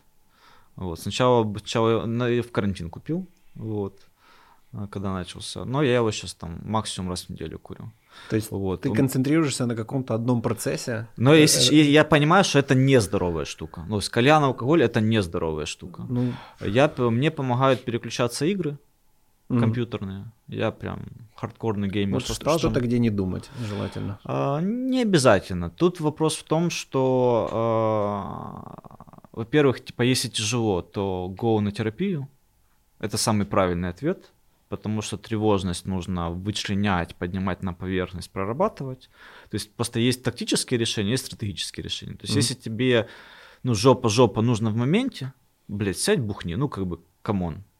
В этом нету ничего плохого, если... Ну, можно если... побегать еще. Можно побегать, вот. Ну, просто я как бы не совсем спортивный чувак, поэтому вот эта история с физнагрузками, она как бы, она мне понятна, как бы, что это работает, но это, это не мой путь. Mm-hmm. Ну, в смысле, как бы, я там много раз пробовал, мне вот не, не дозаходит. Mm-hmm. Вот. А, моя тема это игры, моя тема сериалы, но хор- хороших сериалов мало на самом деле, поэтому как бы с играми попроще. Mm-hmm. Вот. А я, меня мега помогает э, природа. То есть я это делаю крайне редко, но вот куда-то выбраться, погулять, путешествовать. Просто я вот помнишь, как только ты сидишься, ну, куда-то едешь, как только ты садишься в машину, в самолет, в поезд, тебя как будто отрубает. Да, контекст меняется, мысли... Контекст меняется, и все. И как бы... Вот, я стараюсь сейчас, э, ну, как можно чаще это делать, ну, как бы в этом году. Я сейчас так меня так сейчас все гаджеты троллят. Обновилась операционка на айфоне, угу. и у них же появились вверху фотографии. Фотографии с подтягивает с памяти телефона. Да. А прикол в том, что в прошлом году мы в, в ноябре э, ездили в, в круиз по Египту, по Нилу на пароходе. Угу. А в позапрошлом году, примерно в это же время, мы по Греции на катамаранах катались на яхтах. Ну да. И мне вот в перемешку типа фоточ, фоточки выдает, и я такой, ах ты ж сука. Да, да, это жесткая история. Вот. А, Медитация? а, пробовал, не заходит. Смотри, прикол в том, что эм, у меня как бы очень длинная история с духовными практиками. Вот. Так. Наконец-то мы на что-то интересное. Вот. я сейчас. У меня просто так организован процесс, что я очень многие, то есть для меня очень многие вещи процесс. Сейчас. Есть такое понятие, как динамическая медитация. Мгм. А, и вот просто сесть там, типа, под музыку там и так далее, вот это не моя история. А Я- поскакать, поорать? Я очень Можно. многие вещи делаю в таком внутреннем состоянии, которое кто-то бы назвал медитацией. М, Я понял. Я к этой штуке пришел. Я к этой штуке пришел еще э, где-то в студенческие годы. Кстати, по поводу книг, которые рекомендовать. Я Мгм. думал над этим вопросом. Я даже пытался их купить, Так. чтобы привезти с собой. Ну, типа, я сделал домашнюю работу. Ни одну не смог найти. Мгм. Ну, просто их в продаже нету. Онлайн есть? Э, Ну, в пиратской версии, я думаю, где-то скачать можно. Так давай поэтому, просто да. скажем, хай народ почитает. К- Книга, с которой начался мой личностный рост, в принципе. Книга «Опыт дурака» Нарбеков. А, «Опыт дурака» или «Как избавиться от очков». Книга мега простая. Ты знаешь, я, по-моему, даже читал. Нарбеков вообще очень интересный такой дядька. Э, Да, вот это одна из первых его книг, самых известных. Интересно. А, Она меня как-то настолько открыла окно в какую-то новую для меня реальность. Просто у меня как бы папа, а, сколько я его помню, он упарывался всеми этими штуками. Мгм. То есть он там, у него охуенная библиотека. Там по эзотерике, там Моша, там он там с какими-то мастерами занимался, там а, и так далее. Медитация, осознанное сновидение. Он очень глубоко в этой теме. Мгм. Я не настолько, да, но вот эта вот нотка, да, как бы она была, и, собственно, он мне эту книгу и дал почитать. Вот. Да-да-да. Вот. Он, собственно, мне эту книгу когда-то дал почитать, меня как-то так, так вштырило, но я как бы в глубину не полез. Вот. А, ну, потому что у меня все-таки вот это какая-то глубокая, то есть, слушай, вот это вот мой реализм, он как бы меня ограждает от глубокого погружения в эзотерику, потому что там очень много вещей, которые оторваны, блядь, от реальности. Да. А, Вот. И мне вот эта часть, она не заходит.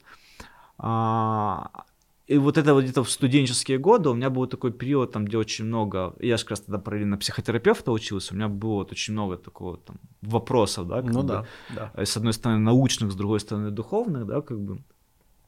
И про религиозность я очень много думал. Я нашел для себя баланс, что типа, что там верующий ли я человек, да, верующий, но не религиозный. Там, а во что я верю? А, да, там я, я верю в себя. Мгм. Вот. А, Веру в, верю, верю в себя, верю в людей, а, верю в то, что как бы, все идет к лучшему, что люди способны вести реальность к лучшему и т.д. Так вот, а, про медитацию ты спросил, да? Мы там это, попули, Да, да, в непонятную просто, сторону. э, ну, у меня как получилось? э, Давай я закончу мысль, которую Или я давай, начал. да, да, потому что я начал, я начал, начал интересоваться медитацией, э, там где-то там, скорее всего, из папиной библиотеки какую-то книжку, знаешь, вот там полусоветского образца, там сам издат, знаешь, такие желтые книги, Да-да-да, типа там такие чуть напечатанные. Вот, но там самое, в моей реальности там было самое, там, да, у нас отношение с микрофоном, давай я лучше так сделаю. А, Там было самое мясо в моей реальности, потому что когда это стала хайповая тема, то Ага. начали писать очень много коммерческой литературы на эту тему. А вот тот самый сдат, он был такой самый трушный, потому что там прям мясо-мясо было. Ну Вот. Э, И я вот тогда прочитал э, про динамическую медитацию, там это называлось типа медитация паузы. Мгм. То есть, когда ты обращаешь внимание не на то, что происходит, а на то, что не происходит. То есть, грубо говоря, там, э, если ты фокусируешься, например, на биении сердца, то ты должен обращать внимание не на удары сердца, а на паузы между ударами. И я прям помню, когда там я на Подоле сидел на лавочке и смотрел, как на другой стороне улицы, типа, мигает вывеска. Угу. И вот в тот момент я понял, как это работает. Я когда, я вот когда все свое внимание сфокусировал на том, когда вывеска не горит, угу. я такой, типа, М, я понял. Вот. И как бы и вот эта вот фокусировка, да, нахождение некого вот этой точки внутреннего молчания, внутреннего ничего не делания, а, для меня просто это с тех пор стало как бы какой-то частью, неотъемлемой частью жизни. Вот. Ты а, заикнулся это... про духовные практики. А, ну, для меня все это духовная практика. То есть э, у тебя нет наставника или учителя, это просто ты вот так обобщил, типа, да? Да, Как-то да. Вот Я сам. вообще авторитет, с авторитетами у меня очень плохо. Знаешь, у меня тоже такая ситуация, и мой... Я учусь сказать, у всех, у всему. Угу. Да, у меня подруга старая детства, вот она когда-то начала стебанулась очень вучно, да, по поводу того, что но это уже на таком уровне, что как бы ты можешь учиться новому, блядь, даже у травы. Вот. Ну, в смысле, созерцая там, как трава колышется на, вет... на ветру, ты точно что-то новое поймешь, да? Сто процентов. Э, у меня всегда оставались вопросы. То есть, знаешь, там я читаю какие-то книги, там какую-то философию, еще что-то, и трудно этот вопрос конкретно описать, но, но они у меня были какие-то разные. То есть было что-то, что я не понимал первопричину. Вот Давай так. поговорим об этом. И когда я попал про э, уже вот на цигун, то есть угу. Сергей Викторович Дашкевич мой наставник, вот там вопросы у меня закончились. Я такой, класс, и все, окей.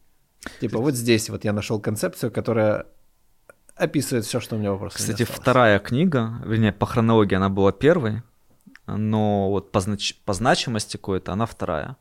А, эта книга, а, она называется «Кэмпа. История боевых искусств». Угу. Я ее читал, когда лежал в реанимации после клинической смерти. Так. Вот. Это не оттуда ли твой духовный поиск начался? А, на самом деле нет, но как бы, ну, в смысле, мне тогда было слишком мало лет, чтобы там mm-hmm. он начался, там еще не, не, негде ему было начинаться. Mm-hmm. Это было в шестом или в пятом классе, вот. То есть там в таком возрасте духовный поиск еще не начинается. Mm-hmm. Вот.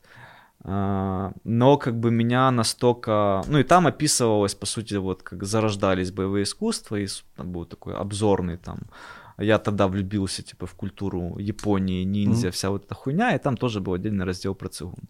Я как-то так проникся всеми этими единоборствами, всей этой философией и так далее. И это вот тоже был определенный уровень, да, пласт. Потому что я в школе занимался джиу-джитсу. Там вот. история про баланс? Ну, про в том числе, да, в том числе.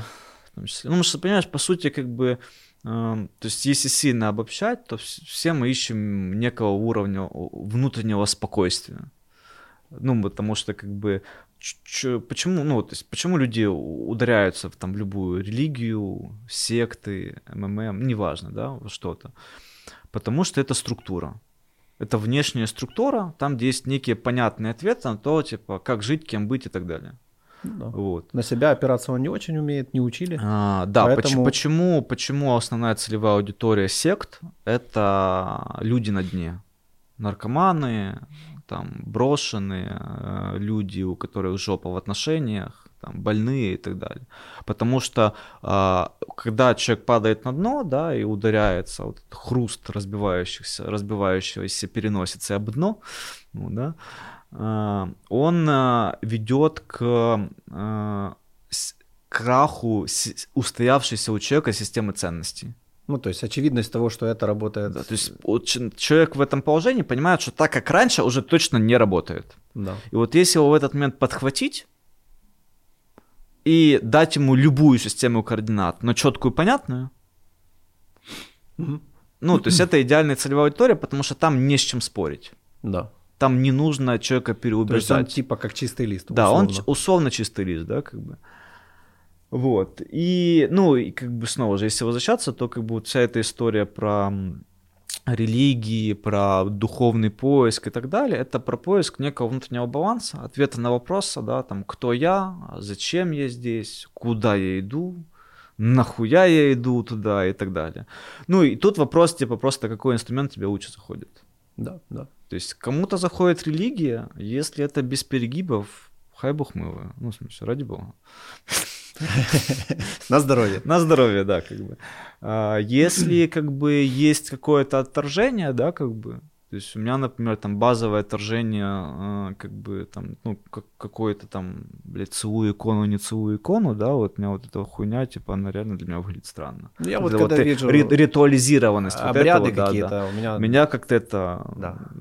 То есть я хочу видеть суть, да, я хочу находиться в контакте с сутью, да, если мне... А, а мне навязывают какие-то ритуалы какие-то очень непонятные, да. Согласен. То есть я понимаю, что для людей, которые как бы там э, в суть не смотрят, да, или у них нет этой потребности, им нужна просто некая рамка, да, которая не будет следовать и чувствовать себя, ну, и будет понимать, что если они следуют этому ритуалу, они хорошие. Все ок. Все ок. Да. Боженька простыть. Это то, о чем ты говорил, как выбирать, да, зачем? Да. Что, какая цель? То есть, если моя да, времяпрепровождение есть, какое-то понятное. Если моя задача м, а, понизить уровень тревожности, то есть как бы вот мне сказали, что э, это грех, угу. а мне хочется. Это как история с велосипедом.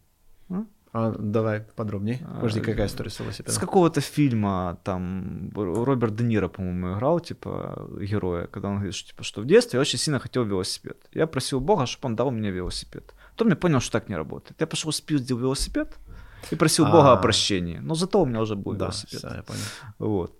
То есть, как бы, если я знаю, что что-то это грех, но очень хочется, я иду, это делаю, у меня, потом, потом... Ну, у меня повышается уровень тревожности, я знаю, что я пидорас, что я согрешил. Я пошел, попросил прощения, покаялся, поставил свечечку, меня попустило. Почему бандюки церковь строят? Анестезия. Анестезия. Вот. А, ну и вот эта история с индульгенциями в средние века, это нормальная бизнес-модель была, рабочая. Ну, в смысле, как бы, чуваки понимали, что они делают. Чуваки есть... понимали, кто их не целевая аудитория, и как ее монетизировать. Есть товарищ, а, они а, делают а, систему ведения проектов, достаточно известную. И он говорит, у них был заказ от какой-то церкви. Я не помню, какой конкретно. Он говорит, чувак, это вот такая книга, говорит, таких подробных бизнес-процессов я не видел никогда в жизни, ноль раз. А, а работали они с большими, серьезными бизнесами, ну и работают по сей день. Ну слушай, сколько, сколько, сколько столетий этой структуре. Э, да, да, сколько лет она выкатывалась, конечно, такое. Так, расскажи мне, э, было ли вот в этом опыте твоей клинической смерти что-нибудь, что тебе запомнилось? Потому что у меня, э, я тебе так скажу, меня достаточно долго беспокоил вопрос смерти, смертности. И у меня есть несколько знакомых, друзей, которые у них был опыт клинической смерти, и все они мне рассказывали тупо одно и то же, и меня это очень смущало. Да, интересно. Что ты не знаешь, что тебе рассказать по этому поводу? Что они тебе а, рассказывали? Ну, вот, например, э, легкость, то есть э, некую, некий такой отрыв от тела и легкость в этом процессе, то есть наблюдение за всем происходящим и полнейшее тотальное спокойствие. А, не, у меня никакой такой хуйни не было. В смысле, у меня был разрыв аппендицита. Ага. У меня была какая-то жесткая история. Я год проходил с хроническим аппендицитом. Вот. Офигеть. А, то есть, снова же, там это был пятый-шестой класс. Mm. А, была какая-то херня, типа, когда у меня по факту воспалился аппендицит, но его не додиагностировали. Mm. И потом у меня был примерно год якісь лютых поневірянь по больницам. То есть у меня каждый день э, утром поднималась температура и вечером mm-hmm. падала. Mm-hmm.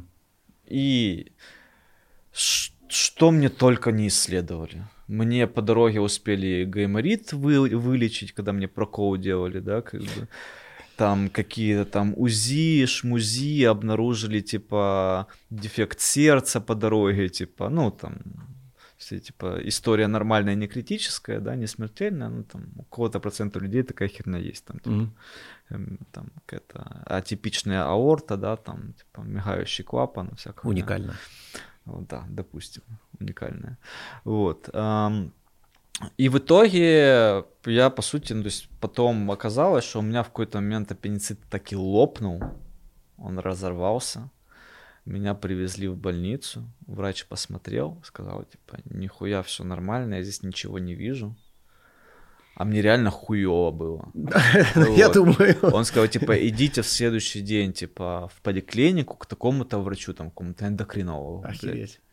Мы приходим к эндокринологу, она, блядь, меня там щупает, говорит, блядь, я не понимаю, это явно не по моей части, пиздуй к хирургу.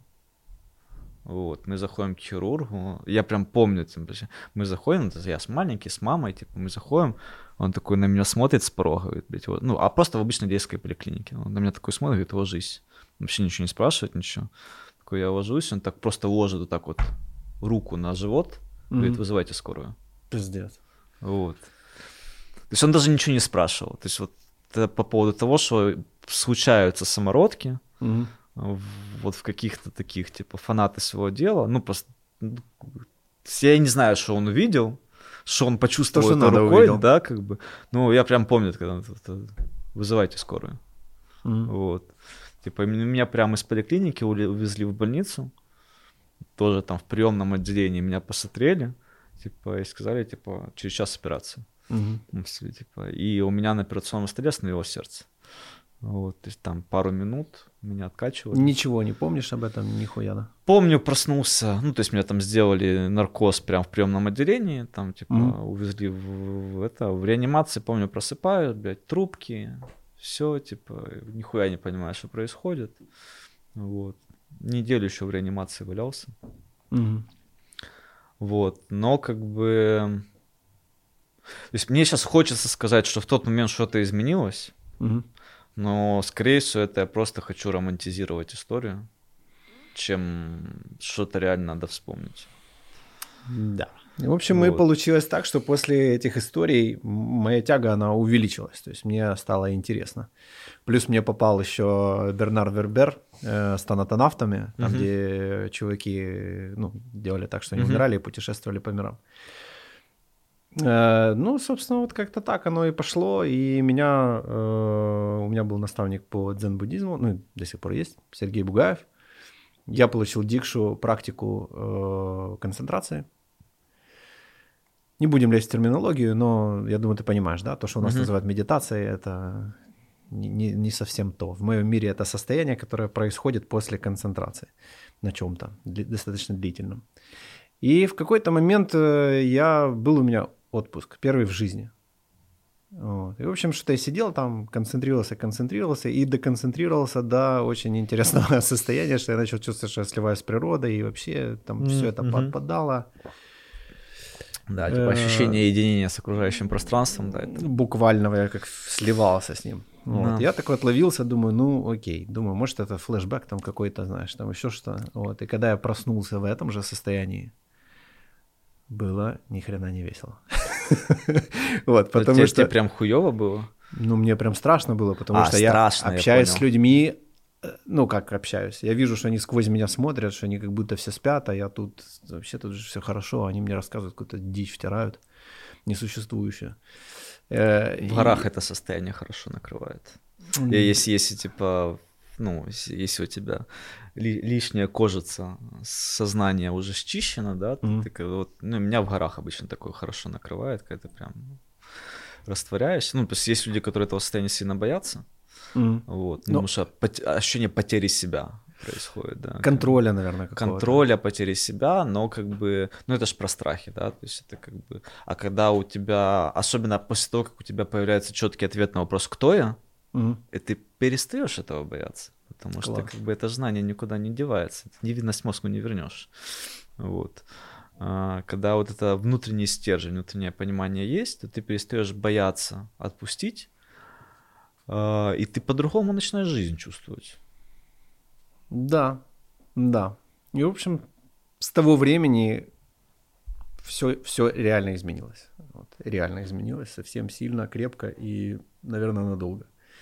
Вот, периодически в это состояние я возвращаюсь, но, к сожалению, все меньше и меньше. Мне кажется, я заигрался уже в эти все работы и, и так далее. Надо Ну, слушай. иногда вспоминать. Это запланируй в графике. Да, да. Так как Кир мне рассказывал. Час типа, чего-то. Отдых, типа, это бизнес-процесс. Да, это был один из наших с ним принципов, что, типа, отдых — это задача. Да, так, так, э, так, так трудоголикам проще всего объяснить. То есть не трудоголикам этот тезис плохо заходит, а вот трудоголикам прям как, как массовым. Не надо работу как бизнес-процесс ставить, как задачу. Да. А тут наоборот. Да. Смотри, у тебя все гости рано или поздно.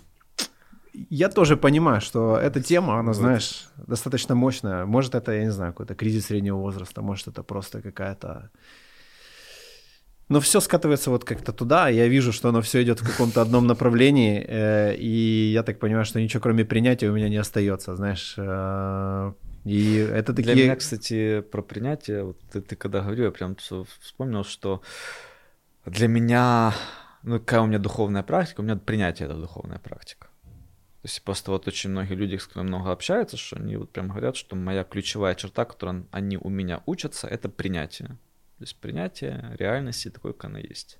Угу. Принятие людей, вот, и как бы, ну вот там, у меня сейчас типа, ну, я очень сильно качаю менеджерские экспертизы, а, и я прям с, с многими людьми это обсуждаю, и у меня там спрашивают периодически, типа, блин, он же зафакапил, хули, ну, почему, почему ты не злишься? Я говорю, а зачем? Ну, это, как это поможет? Да, ну, в смысле, как бы, от того, что я там сейчас буду злиться, тратить, ну, злость, это что же выброс энергии? Конечно. А, как бы я, я не атомная электростанция, у меня количество энергии, типа, конечно, на, на, на сутки. Батарейка сажается. Вот. Зачем я буду злиться? Давай я эту энергию, типа, направлю на то, чтобы сесть, да, и сказать, типа, окей, чувак, ты что понимаешь, это, ну, ты понимаешь, что это факап? Понимаешь, окей. Что дальше? Зафиксировали. Что мы будем с этим делать? Все, ну, сюда нужно энергию направлять. Конечно. Вот. Что дальше? Как бы, и вот, этому, вот это принятие для большинства людей оказывается неким сакральным знанием. Вот. Ну, а для меня в этом вот как бы вот, ну, вот этот контакт с реальностью, да, принятие то, как это есть, не отрицание, но не отрицание проактивное. То есть есть mm-hmm. те люди, которые типа... Я в домике. Ну, я принимаю, mm-hmm и ничего не делаю. Нахуй такое принятие. Ну, в смысле, ну, если конечно. ты монах в горах, да. ну, с горами бороться нету смысла. То есть ты как бы сидишь и сливаешься с окружающим пространством. Вот. Когда ты находишься в обществе, то это всегда столкновение целей, намерений. Твоих, общества, других людей. Большинство людей идиоты. Большинство людей не хотят думать. Не то, что, не то, что не умеют, не любят, не хотят. Ну это ж больно. Это, это больно, долго. это очень энергозатратно. Во время ТикТока, знаешь. Да, поэтому те люди, которые любят э, думать, любят, не то, что хотят, умеют, а еще и любят, для них это прям удовольствие подумать, решать задачи, они очень ценятся. Они в результате получают большие зарплаты. Это на тему того, почему э, менеджеры крупных госкомпаний должны получать большие зарплаты, потому что это люди, которые очень, очень много думают. А те, Если... кто не думают, заменяются вот. скриптами. И, и для, того, чтобы, для того, чтобы они думали о том, как госкомпании должны зарабатывать, а не о том, а, как наварить себя на лапу. Они должны получать хорошую, хорошую компенсацию за свои человека-часы. Ну, это так. За свое думание. За свое думание, да, как бы. А, вот. Так вот, э, про принятие и агрессию, да, как бы, что с одной стороны я как бы принимаю реальность, с другой стороны, как бы, это не означает, что я с ней соглашаюсь. Угу. Но просто для того, чтобы реальность изменять, для, нужно четко зафиксировать точку А. То есть ну, точка да. Б это твое намерение, то есть как ты это видишь, к чему ну, да. ты хочешь вот это привести. мне не нравится, а что нравится. Да. И Но для того, чтобы найти к точке Б самый простой, понятный, оптимальный путь и не заниматься неэффективными труд, ну, КПД, э, ИБД, да, имитации бурной деятельности. ИБД. А, нужно, нужно четко отстреливать, а где мы по факту находимся. Какая реальность, какой бы хуевая она не была, ее нужно признать для начала. И вот это вот, с одной стороны, навык принятия факта, с другой стороны, вот тот навык, то есть принятие у меня как-то было, а вот агрессию я сейчас качаю активно. Mm-hmm. Вот. Навык принимать и конструктивно агрессировать, да, как бы. То есть ставить задачу, ставить цель, за которую ты борешься, и, блядь, проламывать реальность. Ну, то есть я сейчас на уровне метафоры применяю, что я к человеку прихожу со своим намерением.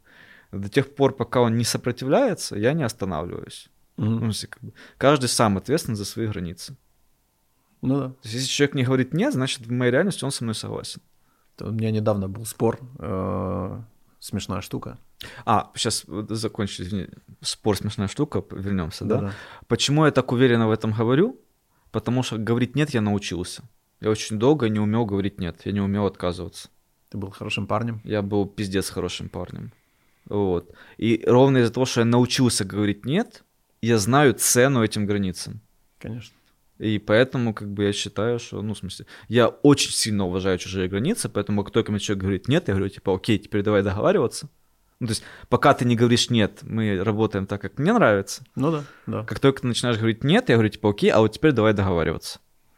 Ну вот. Ну и обычно все равно находится какой-то оптимальный путь, который меня полностью устраивает. И, блядь, проекты летят прям, блядь, ну, в смысле, все равно медленнее, чем хотелось бы, да, но если сравнивать с тем, что там в компании могло там годами ничего не меняться, а ты пришел и там за месяц делаешь там мини-революции, да, и большинство людей просто не понимают, что ты сейчас делаешь, но когда типа, ты уже сделал, и оно начало работать, все такие, Ну типа, да. вау, а что так можно было? Ну, все. Можно. Ну, вот. вот за это мне и платят. Про смешную штуку. Да. У меня недавно были целые дебаты с нашим бывшим премьер-министром Юлией Тимошенко, а ныне копирайтером э, Уэйлера и нашего канала. Она, э, в общем, Вы- стыдно признаться, я сейчас каминг сделаю. Мы обсуждали интервью Моргенштерна и Дудя. Я просто решил проникнуться этим феноменом. э, И Я он меня выдержал. определенно в некоторых моментах вызвал даже восторг. Э, В том плане, что в 22 года он говорит такие штуки. Это очень интересно. Я очень надеюсь, что за этим стоит то, что я думаю. Вот, потому что если не стоит, то, конечно, будет Не, немножко смотри, грустно. Там, я интервью не смотрел, а, поэтому осуждать не буду. Вот. Я, я честно выдержал 5 минут. А, У меня в какой-то момент пошла кровь из ушей а, от того, насколько сильно у нас с ним гэп по ценностям определенным. Я уже даже не помню, что именно меня там резануло настолько жестко, что я говорю, типа, бля, ебал это дальше слушать. Но из того, что мне там рассказывали потом, вот, такие чуваки, они мега ебанутые в своей зоне экспертизы. Мгм. Я уверен, что когда он говорит про музыку, Мгм. он божила. Не. Ну, тут как бы снова Мгм. же не, не слушал, поэтому это предметной дискуссии не получится, да, как бы. Но как только он начинает, ну, то есть из того, что, ну, как только люди, там я чуть сейчас не про Моргенштерна, в целом наблюдение, бум на интервью Мгм. э, дал возможность очень многим публичным людям высказаться. Я в какой-то, ну, я в какой-то момент себя словил на ожидании того, что если человек достиг чего-то значимого в своей жизни, то он должен быть адекватным. Ну, Мгм. вот как-то было у меня так- такое ожидание. А потом я такой, раз, типа, что, типа, вот тут человек говорит, типа, ну, прям, прям рубит, ну, прям, ты прям засу- чуть ли не записываешь цитаты, а потом тема меняется, он явно выходит за пределы зоны своей экспертизы, Мгм. благодаря которой он стал известным, и превращается, условно, в обычного человека с такими же заблуждениями, верой в конспирологические теории, Ну, еще какую-то да. ебалу, и начинает такую дичь нести, типа. Вот. А ты понимаешь, что, окей, я-то это понимаю, что вот тут да, вот тут почему я говорю, что типа я не признаю авторитетов? Мгм. Потому что я понимаю, что, Ну, ну, что- есть что у, каждого, у каждого есть что-то, чему имеет смысл поучиться, да, как бы. А, но как бы не нужно это воспринимать как абсолют. То есть и тут нужно понимать, у, у кого чему я учусь. Да, Да. как бы. М, Вот. И вот тут то же самое, что, типа, про, что про Моргенштерна. Там, где, там явно была какая-то зона его экспертизы, а потом мы начали задавать какие-то другие вопросы, и он прям сильно поплыл, типа. Перетерпеть надо 10 минут. Да. Ну, может, я Парень однозначно интересный, интересный, там есть у него очень... Ну, опять-таки, я очень надеюсь, что это больше о нем, чем обо мне, знаешь. Вот, может я просто вижу чуть больше, потому что хочу видеть чуть больше вообще, в принципе, вокруг. Но не суть. Э, суть в чем? Э, в общем, они со своим э, господи, как, в общем, тот, кто пишет музыку, записали пердеж. Записали пердеж, и на этот пердеж, короче, наложили тексты Тимати и записали с ним фит. Сука. И я считаю, это Блядь, одно из высших ёбаная, вообще блядь. проявлений Это юмора. постороннее или типа... Или... И через неделю он говорит, ребят, вот то, что вы там 50 миллионов там посмотрели и послушали, это был пердеж. И из этого бух, инфоповод. Э, В общем, неважно. И, в общем, Юлия Тимошенко возмутилась, что он дословно, как можно вот так вот обижать людей? Я говорю, подожди, а Бля, как так можно это вообще обижать Так людей? это ж постороннее. Слушай. она говорит, в смысле? И вот мы вот полчаса мы дискутировали на тему того, что обидеть человека нельзя. Он может только обидеться. Ну, да.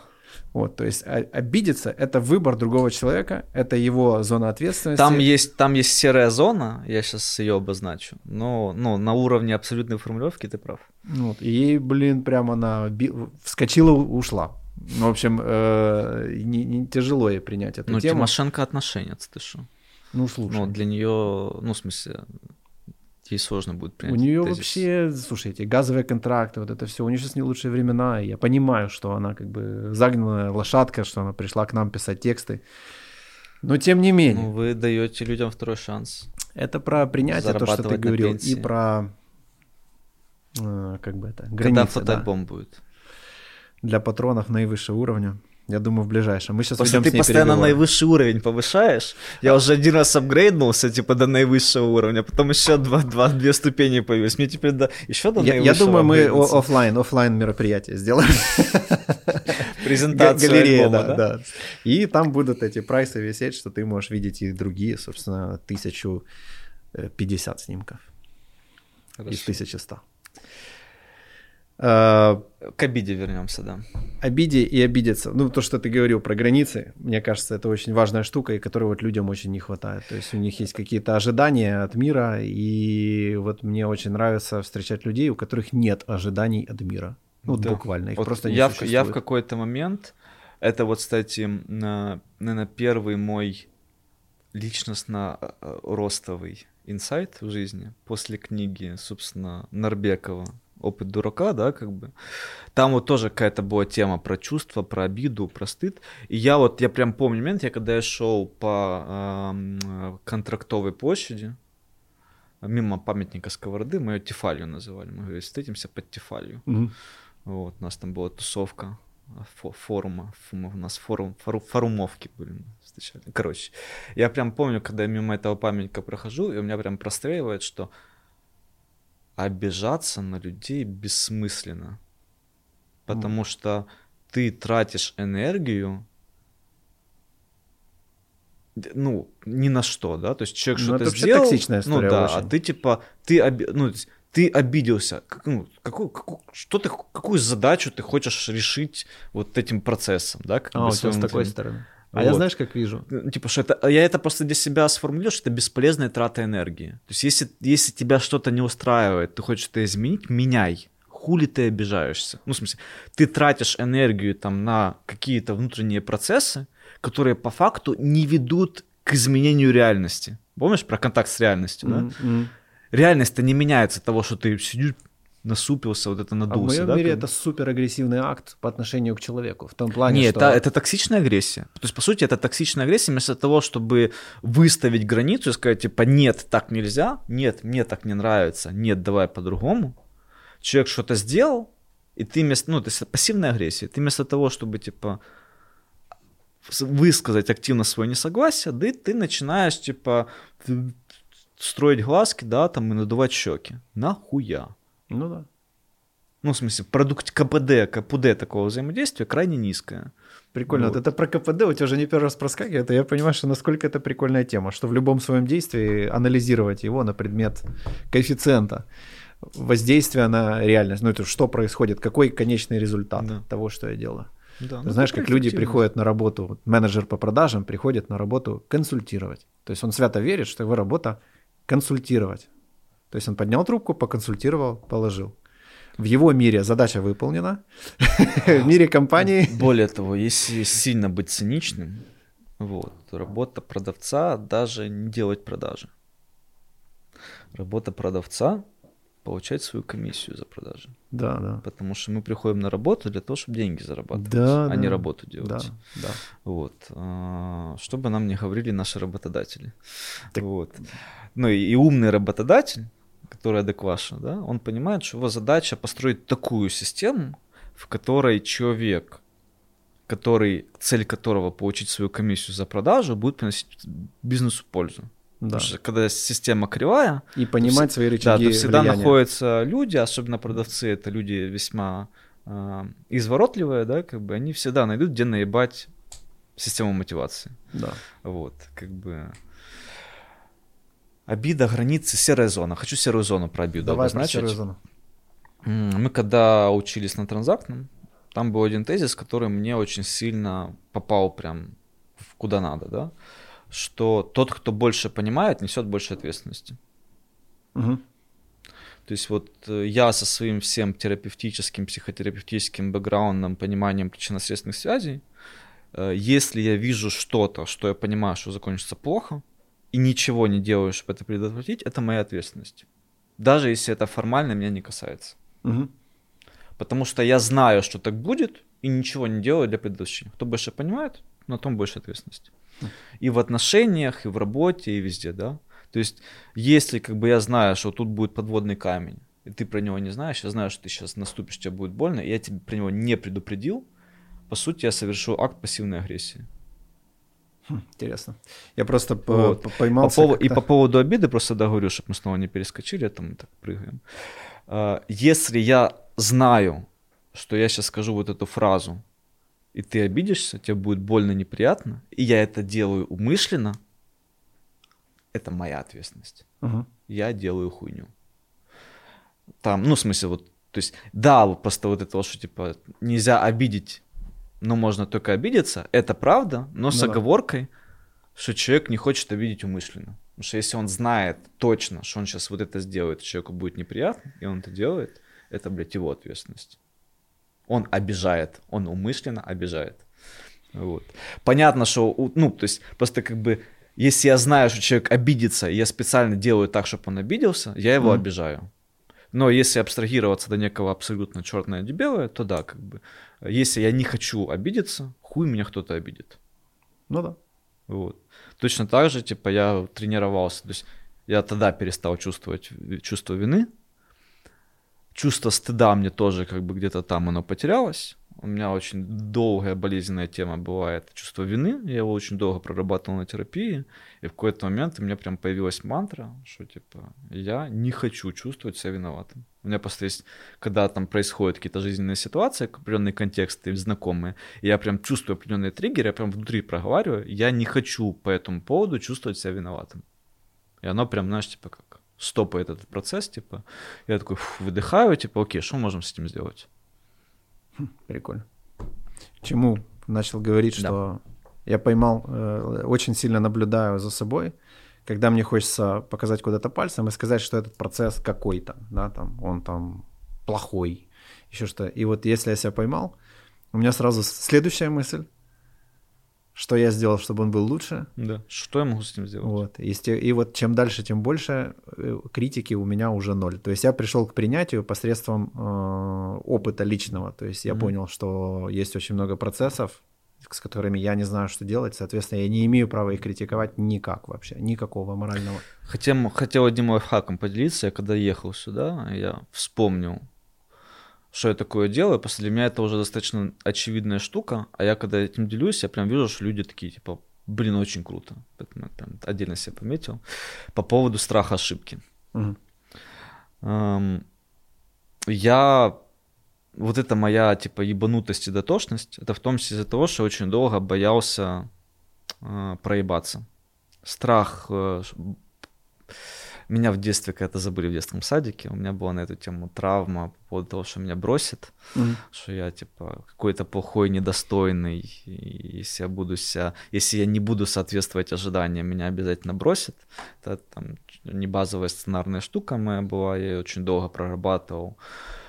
Вплоть до того, что типа у меня вся система гормональной мотивации была выстроена вокруг типа этой всей истории. Я прям так глубоко копнул. У меня прям последний марафон в терапии личной был. Я прям пришел с запросом, я хочу переделать свою систему мотивации. Mm. Я понял, что она мне, она меня тормозит, то, как у меня устроены, ну, внутренние процессы, да, как бы, это сильно тормозит меня в достижении моих целей, я, блядь, хочу изменить. Я понял, в чем проблема, я не понимаю, что с этим делать, давайте разбираться. Mm-hmm. мы прям глубоко копнули, типа, в сценарий, типа, вот эту штуку как раз, типа, там проработали. И мне прям люди говорили, что блядь, ты за неделю изменился. Что mm. произошло? Типа, я когда начал рассказывать, я типа, блядь, это охуенно, типа. Um, так вот, по поводу страха ошибки, я очень сильно боялся ошибиться, ошибиться, потому что я боялся, что меня бросят. Ну, это детская mm-hmm. история. Трансфер... Из-за этого я вот так пидорасил все свои процессы. Из-за этого, в том числе, это одна из частей моего уверен, успеха на фрилансе, да, что, типа, что я выдавал настолько выверенные решения, которые настолько попадали в запрос, что типа все охуевали того, что, блядь, как ты это делаешь. На самом деле я просто боялся, что меня нахуй пошлют. Угу. Что если я буду не идеальным, то все, типа, меня закопают. Ну и, соответственно, сначала для меня был очень терапевтичный вопрос, а что самое страшное может произойти? Угу. И для кого-то только этого вопроса достаточно для того, чтобы перестать париться. Ну, есть, ну знаешь, когда человек типа, бля, бля, бля, пиздец, пиздец, пиздец. Угу. Это можно вынести в заставку. Что происходит? Типа, чувак, с ТП. Что самое страшное может произойти? Да, да, да. Ты умрешь, кто-то умрет, все, ну, в смысле, все остальное решаемо. Нерешаемо только смерть, да? Все остальное решаемо. Ты знаешь, вот эти эмоции, они такие, как липучки какие-то. Вот это влип туда, и все, да. срака. А вот, вот этот вопрос, что дальше, что случится, вот знаешь, он как-то да, все-таки возвращает... И когда ты такой, типа, блин, ну самое страшное, я потеряю клиента, и что? Ну нового найдешь. Он такой, а, ну да, типа, ну так попробуй, а вдруг не потеряешь. Ну, самое прикольное. А ты уже терял клиентов, да? Mm. Да. Что-то случилось? Mm. Да. Ну, типа, ничего. Даже этот вопрос не всегда помогает. Да. Вот. Э, я нашел для себя новую штуку, которая прям выглядит как ебаная магия. Так. Я представляю, то есть, когда происходит какой-то пиздец лютый, который я понимаю, что я не вывожу, ну, в смысле, я вот, типа, меня мандражит, я такой, типа, я представляю, как я через 10 лет буду сидеть где-то на интервью, у меня будет спрашивать, а вот та ситуация, типа, что было? Я говорю, типа, Бля, все было очень хуево. Это был ебаный пиздец. От меня ушли все клиенты. Мы, я потерял кучу бабла. Но я сделал правильные выводы, типа, ну, блядь, сейчас мы сидим с вами общаемся. Ну да. И когда ты делаешь такой рефрейминг, то есть ты пос... ну, как это работает на уровне, э, если структурно это рассматривать с точки зрения там, психологии, да, ты дистанцируешься от ситуации, ты пробрасываешь себя мысленно сильно в будущее, то есть, условно, если ты пробрасываешься на 10 лет вперед, ты точно выжил. Ты точно не умер. Да, да, да, да. Уже, уже страха меньше. Если у тебя берут интервью, значит, ты точно состоявшийся чувак, успешный. Ну да. То есть ты точно не упал на дно, знаешь, там некоторые фантазируют, что все, я обанкрочусь, блядь, буду бомжевать, я все потеряю сбухаюсь. Да. Ну, то есть, вот этот контекст, что типа через 10 лет берут интервью, значит, ты выжил, ты успешный чувак. То есть ты точно это пережил, и когда ты из той точки смотришь на эту ситуацию, думаешь, ну, ну, и ты прямо говоришь, типа, как, как, как бы вспоминаешь, типа, да, это было тяжело, да, это был пиздец, да, типа, от меня уходили клиенты, да, это было больно, но, типа, бывает. И я, я просто, я себе этот инструмент взял на вооружение снова же, когда я начал слушать интервью, и mm-hmm. вот там, типа, маститые чуваки, когда они про что-то вспоминали, и когда какой-то чувак, типа, говорит, ну, у меня был период, когда я потерял всех клиентов. Я такой, в смысле, блядь, ты потерял всех клиентов? А, он настолько спокойно об этом говорил, что я такой, типа, а, бля, ну реально ж, типа. Ну да. И, я такой, типа, и что? Он говорит, ну да, потом я там, ну да, у меня была депрессия, там я бухал, да, месяц бухал. Потом я сделал выводы, начал все заново, и ну вот. Это как это? А что дальше? Да, я такой, типа, блин, ну так тоже можно. Ну, в смысле, люди не умирают после этого. Ну, такой, окей, я понял. Ну и вот, когда меня прям сильно колбасит, я представляю, как я про эту ситуацию буду рассказывать через 10 лет в интервью. Да. Прикольно. Слушай, клево. Да. Че, конкурс? Зафигачим. Ты чего-нибудь подаришь? Ты, спис... ты книгу дал онлайн Нарбеков. Э, да, вторая типа кемпа. Прикольная штука, там она не сильно инсайтная, но прям если книги, которые изменили. Mm. А третья книга, которая меня изменила, она тоже нихуя не инсайтная, но она изменила мою жизнь. Это первая фэнтези книга, которую я прочитал в своей жизни. Ух ты. Это Ник Перумов «Рождение мага». А, с этой книги начался мой путь в мир фэнтези, а потом и игры компьютерных. Это книга, которая стояла на поле. Папе ее подарил друг. Угу. Папа вообще, типа, не про это. Она там где-то стояла. Вот. А друг, наверное, подумал, что, типа, ну, эзотерика, духовные практики, ага. а тут магия. Да, типа, что-то ну, около. Что-то, да, что-то около, наверное, зайдет. Папа да ее даже не читал. Вот. А я один раз посмотрел, типа, какая-то цветная обложка, такой открыл, а там такое вступление в книгу, такое, типа, очень эзотерик. Там чувак сквозь космос, пространство летит. Я такой, типа, блядь, прочитал две страницы, блядь, что за хуй? Какая-то вот, вот, вот эти книги духовные, я еще понимаю. Вот это, наверное, какая-то совсем лютая дичь, типа. Потом через полгода я, типа, взял ее снова, типа, начал читать, и меня настолько это захватило, это фэнтези и так далее. Это три, третья книга, на меня, она изменила мою жизнь. Вот. Но вряд ли она кому-то на кого-то так же. Это вопрос не в книге, а в моменте, да. Да, вот. в моменте и в читателе. А, конкурс... Эм, За что? За что подарим? От меня три книги, от тебя уже, считай, подарили. А, ну, я могу еще какую-то подборочку сделать более такую. Три книги, я их даже куплю, тебе привезу. Да. Вот, мне ж не жалко. Консультации вы не дарите, могу консультацию. Давай, подарить. да все, что хочешь, хоть вообще все, что угодно. Могу консультацию подарить. О, вот это уже серьезная тема. А за что? Давай, какой комментарий надо написать? За что? Комментарий. Что вы обычно спрашиваете? Или ты сам обычно что-то придумаешь? Что? Я вообще говорю, ребята, полный фристайл. Хотите, фристайл? да, что-то по теме, не по теме, там, я не знаю, кому-то. Можете пошутить на тему моего носа, там, я не знаю, все равно. А много комментариев обычно? Про нос? Не вообще. А, ты знаешь, интересная тема. Мы вот даже об тестировании делали. То есть, если мы об этом не напоминаем, их просто становится раза в три меньше приблизительно. Угу. Если напоминаем, то они растут. Куда ну, смотреть? рекордный Куда? видос, Какую камеру э, наверное, Яра. Лайк, Яра лайк, колокольчик, подписка, комментарий и в социальных местах, в местах, Места. сетях, социальных местах. социальных местах, в метро. Опубликуйте, да, в метро. Эй, все на канал! Э, я думаю, что да, надо любой, пускай люди как хотят и так Да, и... давай, давай, типа, чтобы не ограничивать э, рамки, нахуй, Все, что нахуй рамки. А мы потом напишем, э, да. чего именно этот и почему он да, победил. Я... Ровно я через месяц после постинга. Заебись. Круто. Слушай, я прям тронут как-то, что ты пришел. Это вообще очень интересно, очень интересная история. И я, обучение когда... поговорили, блядь. Я когда узнал, что ты смотришь мой канал, я такой, ого, типа клево. Мало того, я там где-то заикнулся, что думаю там на тему курса, и ты мне написал, что, мэн, если что, обращайся. Я прям такой, ого, типа, ну, Саша респектнул, это круто. Нет, так слушай, просто как бы, э, ну вот экспертиза в упаковке в онлайн-обучении, это просто то, чего, ну то есть рынок пустой. Ну вот, в прямом смысле пустой. То есть mm-hmm. я когда вижу, что когда кто-то толковый, ну, хочет что-то делать, я просто, я знаю, с какими проблемами ты столкнешься, и я понимаю, что, ну, скорее всего, никто даже помочь с ними не сможет. То есть ты. Ну. будешь, ну, то есть, или я тебе, тебе могу сильно упростить путь, просто потому что хочу помочь, да, как бы, э, или ты, ну, будешь ебаться с этим, да, как бы, и там зависит от настойчивости. То есть ты или какой-то момент забьешь, или проломишь лбом пару стен, ну, вот найдешь я из тех, что ломит, вот я mm. очень учусь э, отходить от этой темы, потому вот. что она трудозатратная. Ну, очень. потому что, возвращаясь к вопросу, с которого мы начали, как выбирать онлайн-курсы, выбирать вы можете по упаковке, но пока вы не начнете проходить, вы нихуя не сможете реально понять. Поэтому единственное, что могу порекомендовать в этом случае, да, как бы это брать что-то небольшое, недорогое у этой компании, тренера и так далее.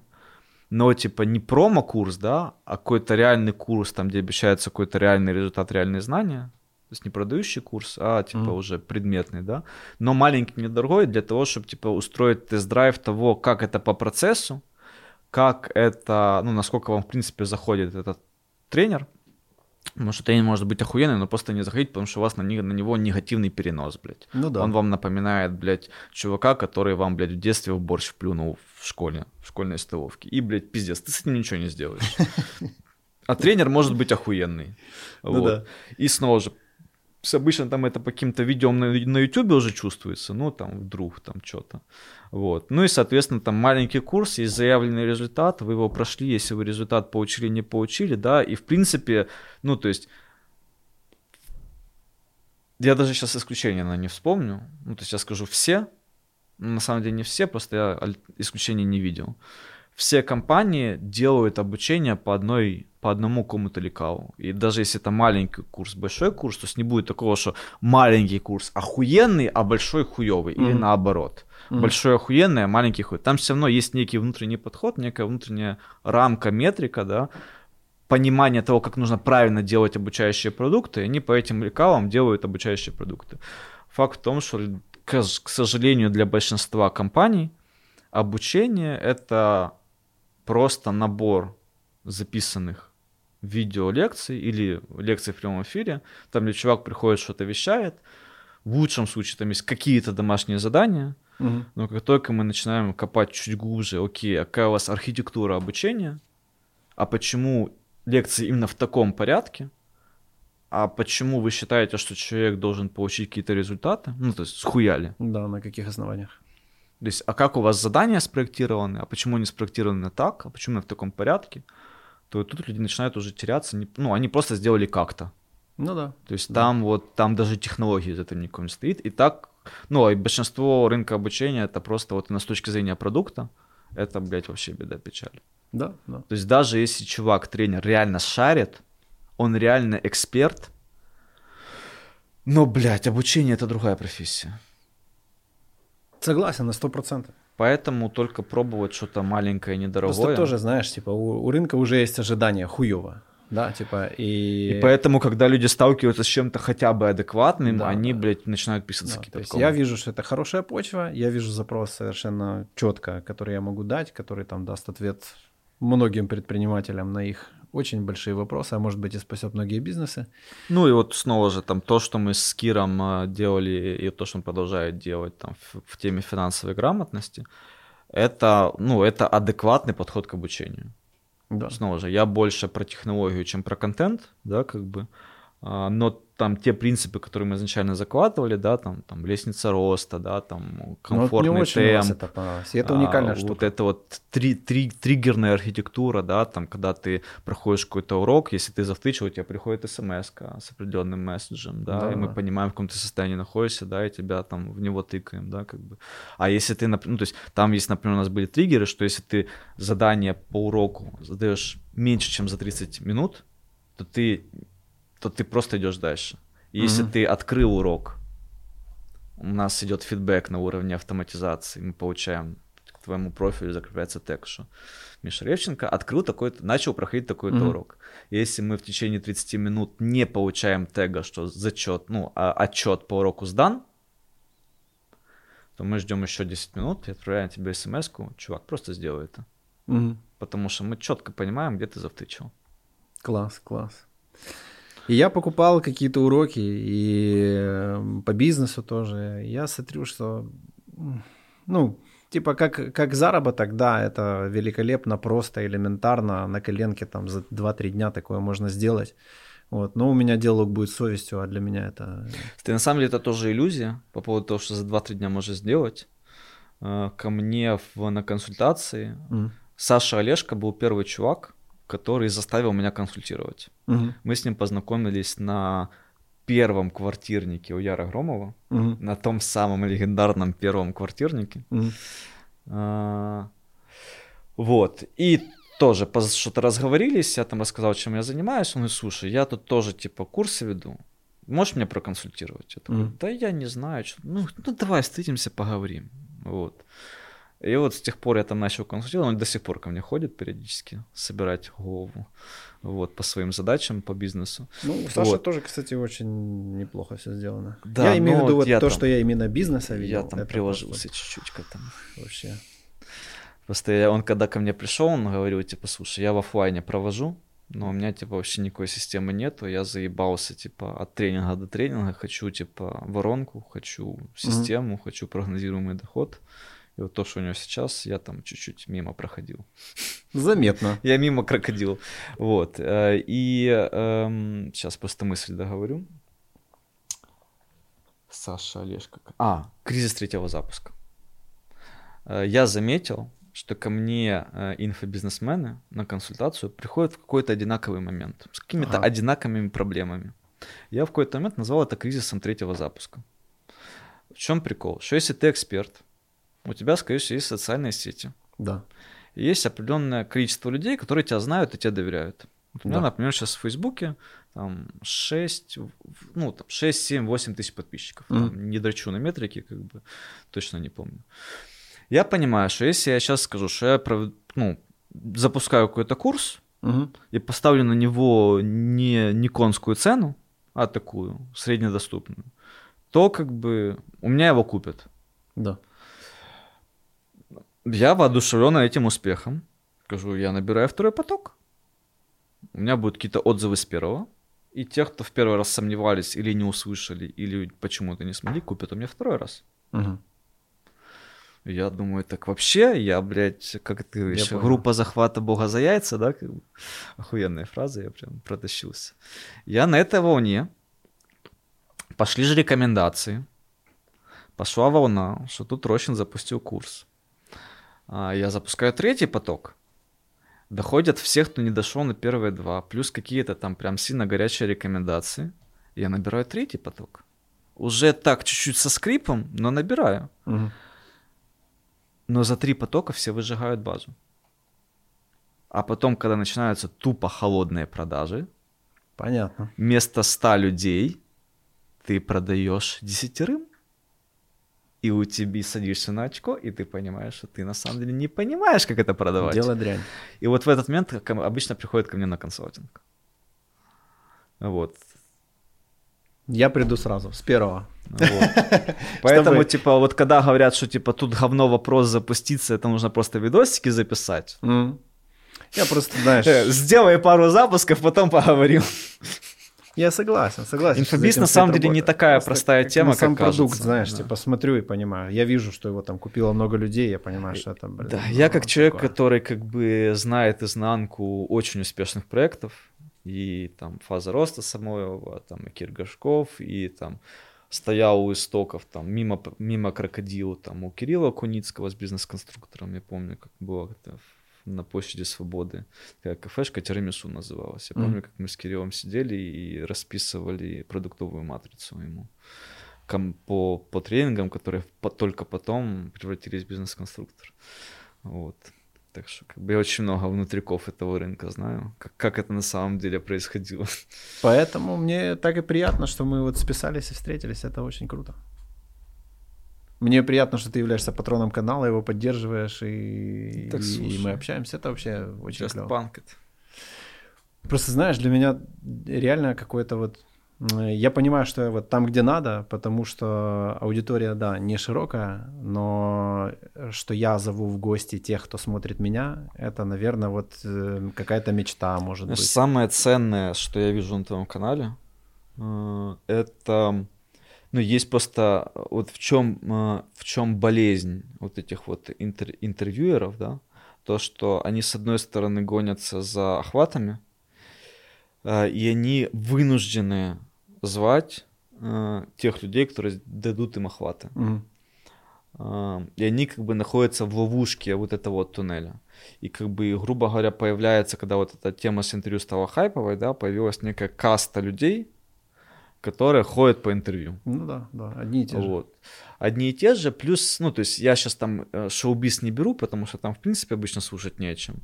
Вот. Я сейчас говорю там о каких-то больше там предпринимателях и так далее. То есть вот где-то кто-то какого-то уникального чувака типа цепанул, да, как бы, и все. И я смотрю, что он, типа, его все по очереди начинают приглашать. Да, да. Вот. Но при этом я понимаю, что как бы, что близкие к, к земле истории, да, они же как бы у чуваков чуть-чуть калибром попроще. Конечно. Вот. А, а они меньше похожи на ошибку выжившего. Ну, потому что вот, вот эти все громкие истории, это зачастую ошибка выжившего. Ну, по-честному, это ошибка выжившего. Конечно. Это люди глубоко ебанутые, вот, которые, типа, Э, ну, то есть это уникальная конфигурация, да, которая так исторически сложилась.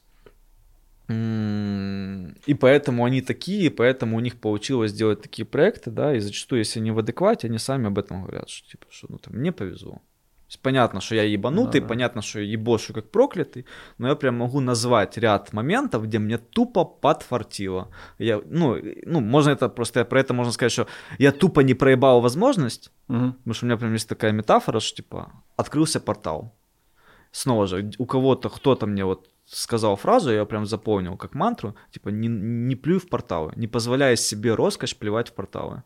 То есть, если открывается возможность, то есть я прям это вижу, открылся портал в другую реальность. Mm-hmm. Ты вот можешь сделать шаг, и ты очутиться в принципиально в другом контексте. Открылась некая возможность. Если ты хотя бы туда не заглянешь, то есть, то есть как ты же можешь, типа, знаешь, на полшишечки там.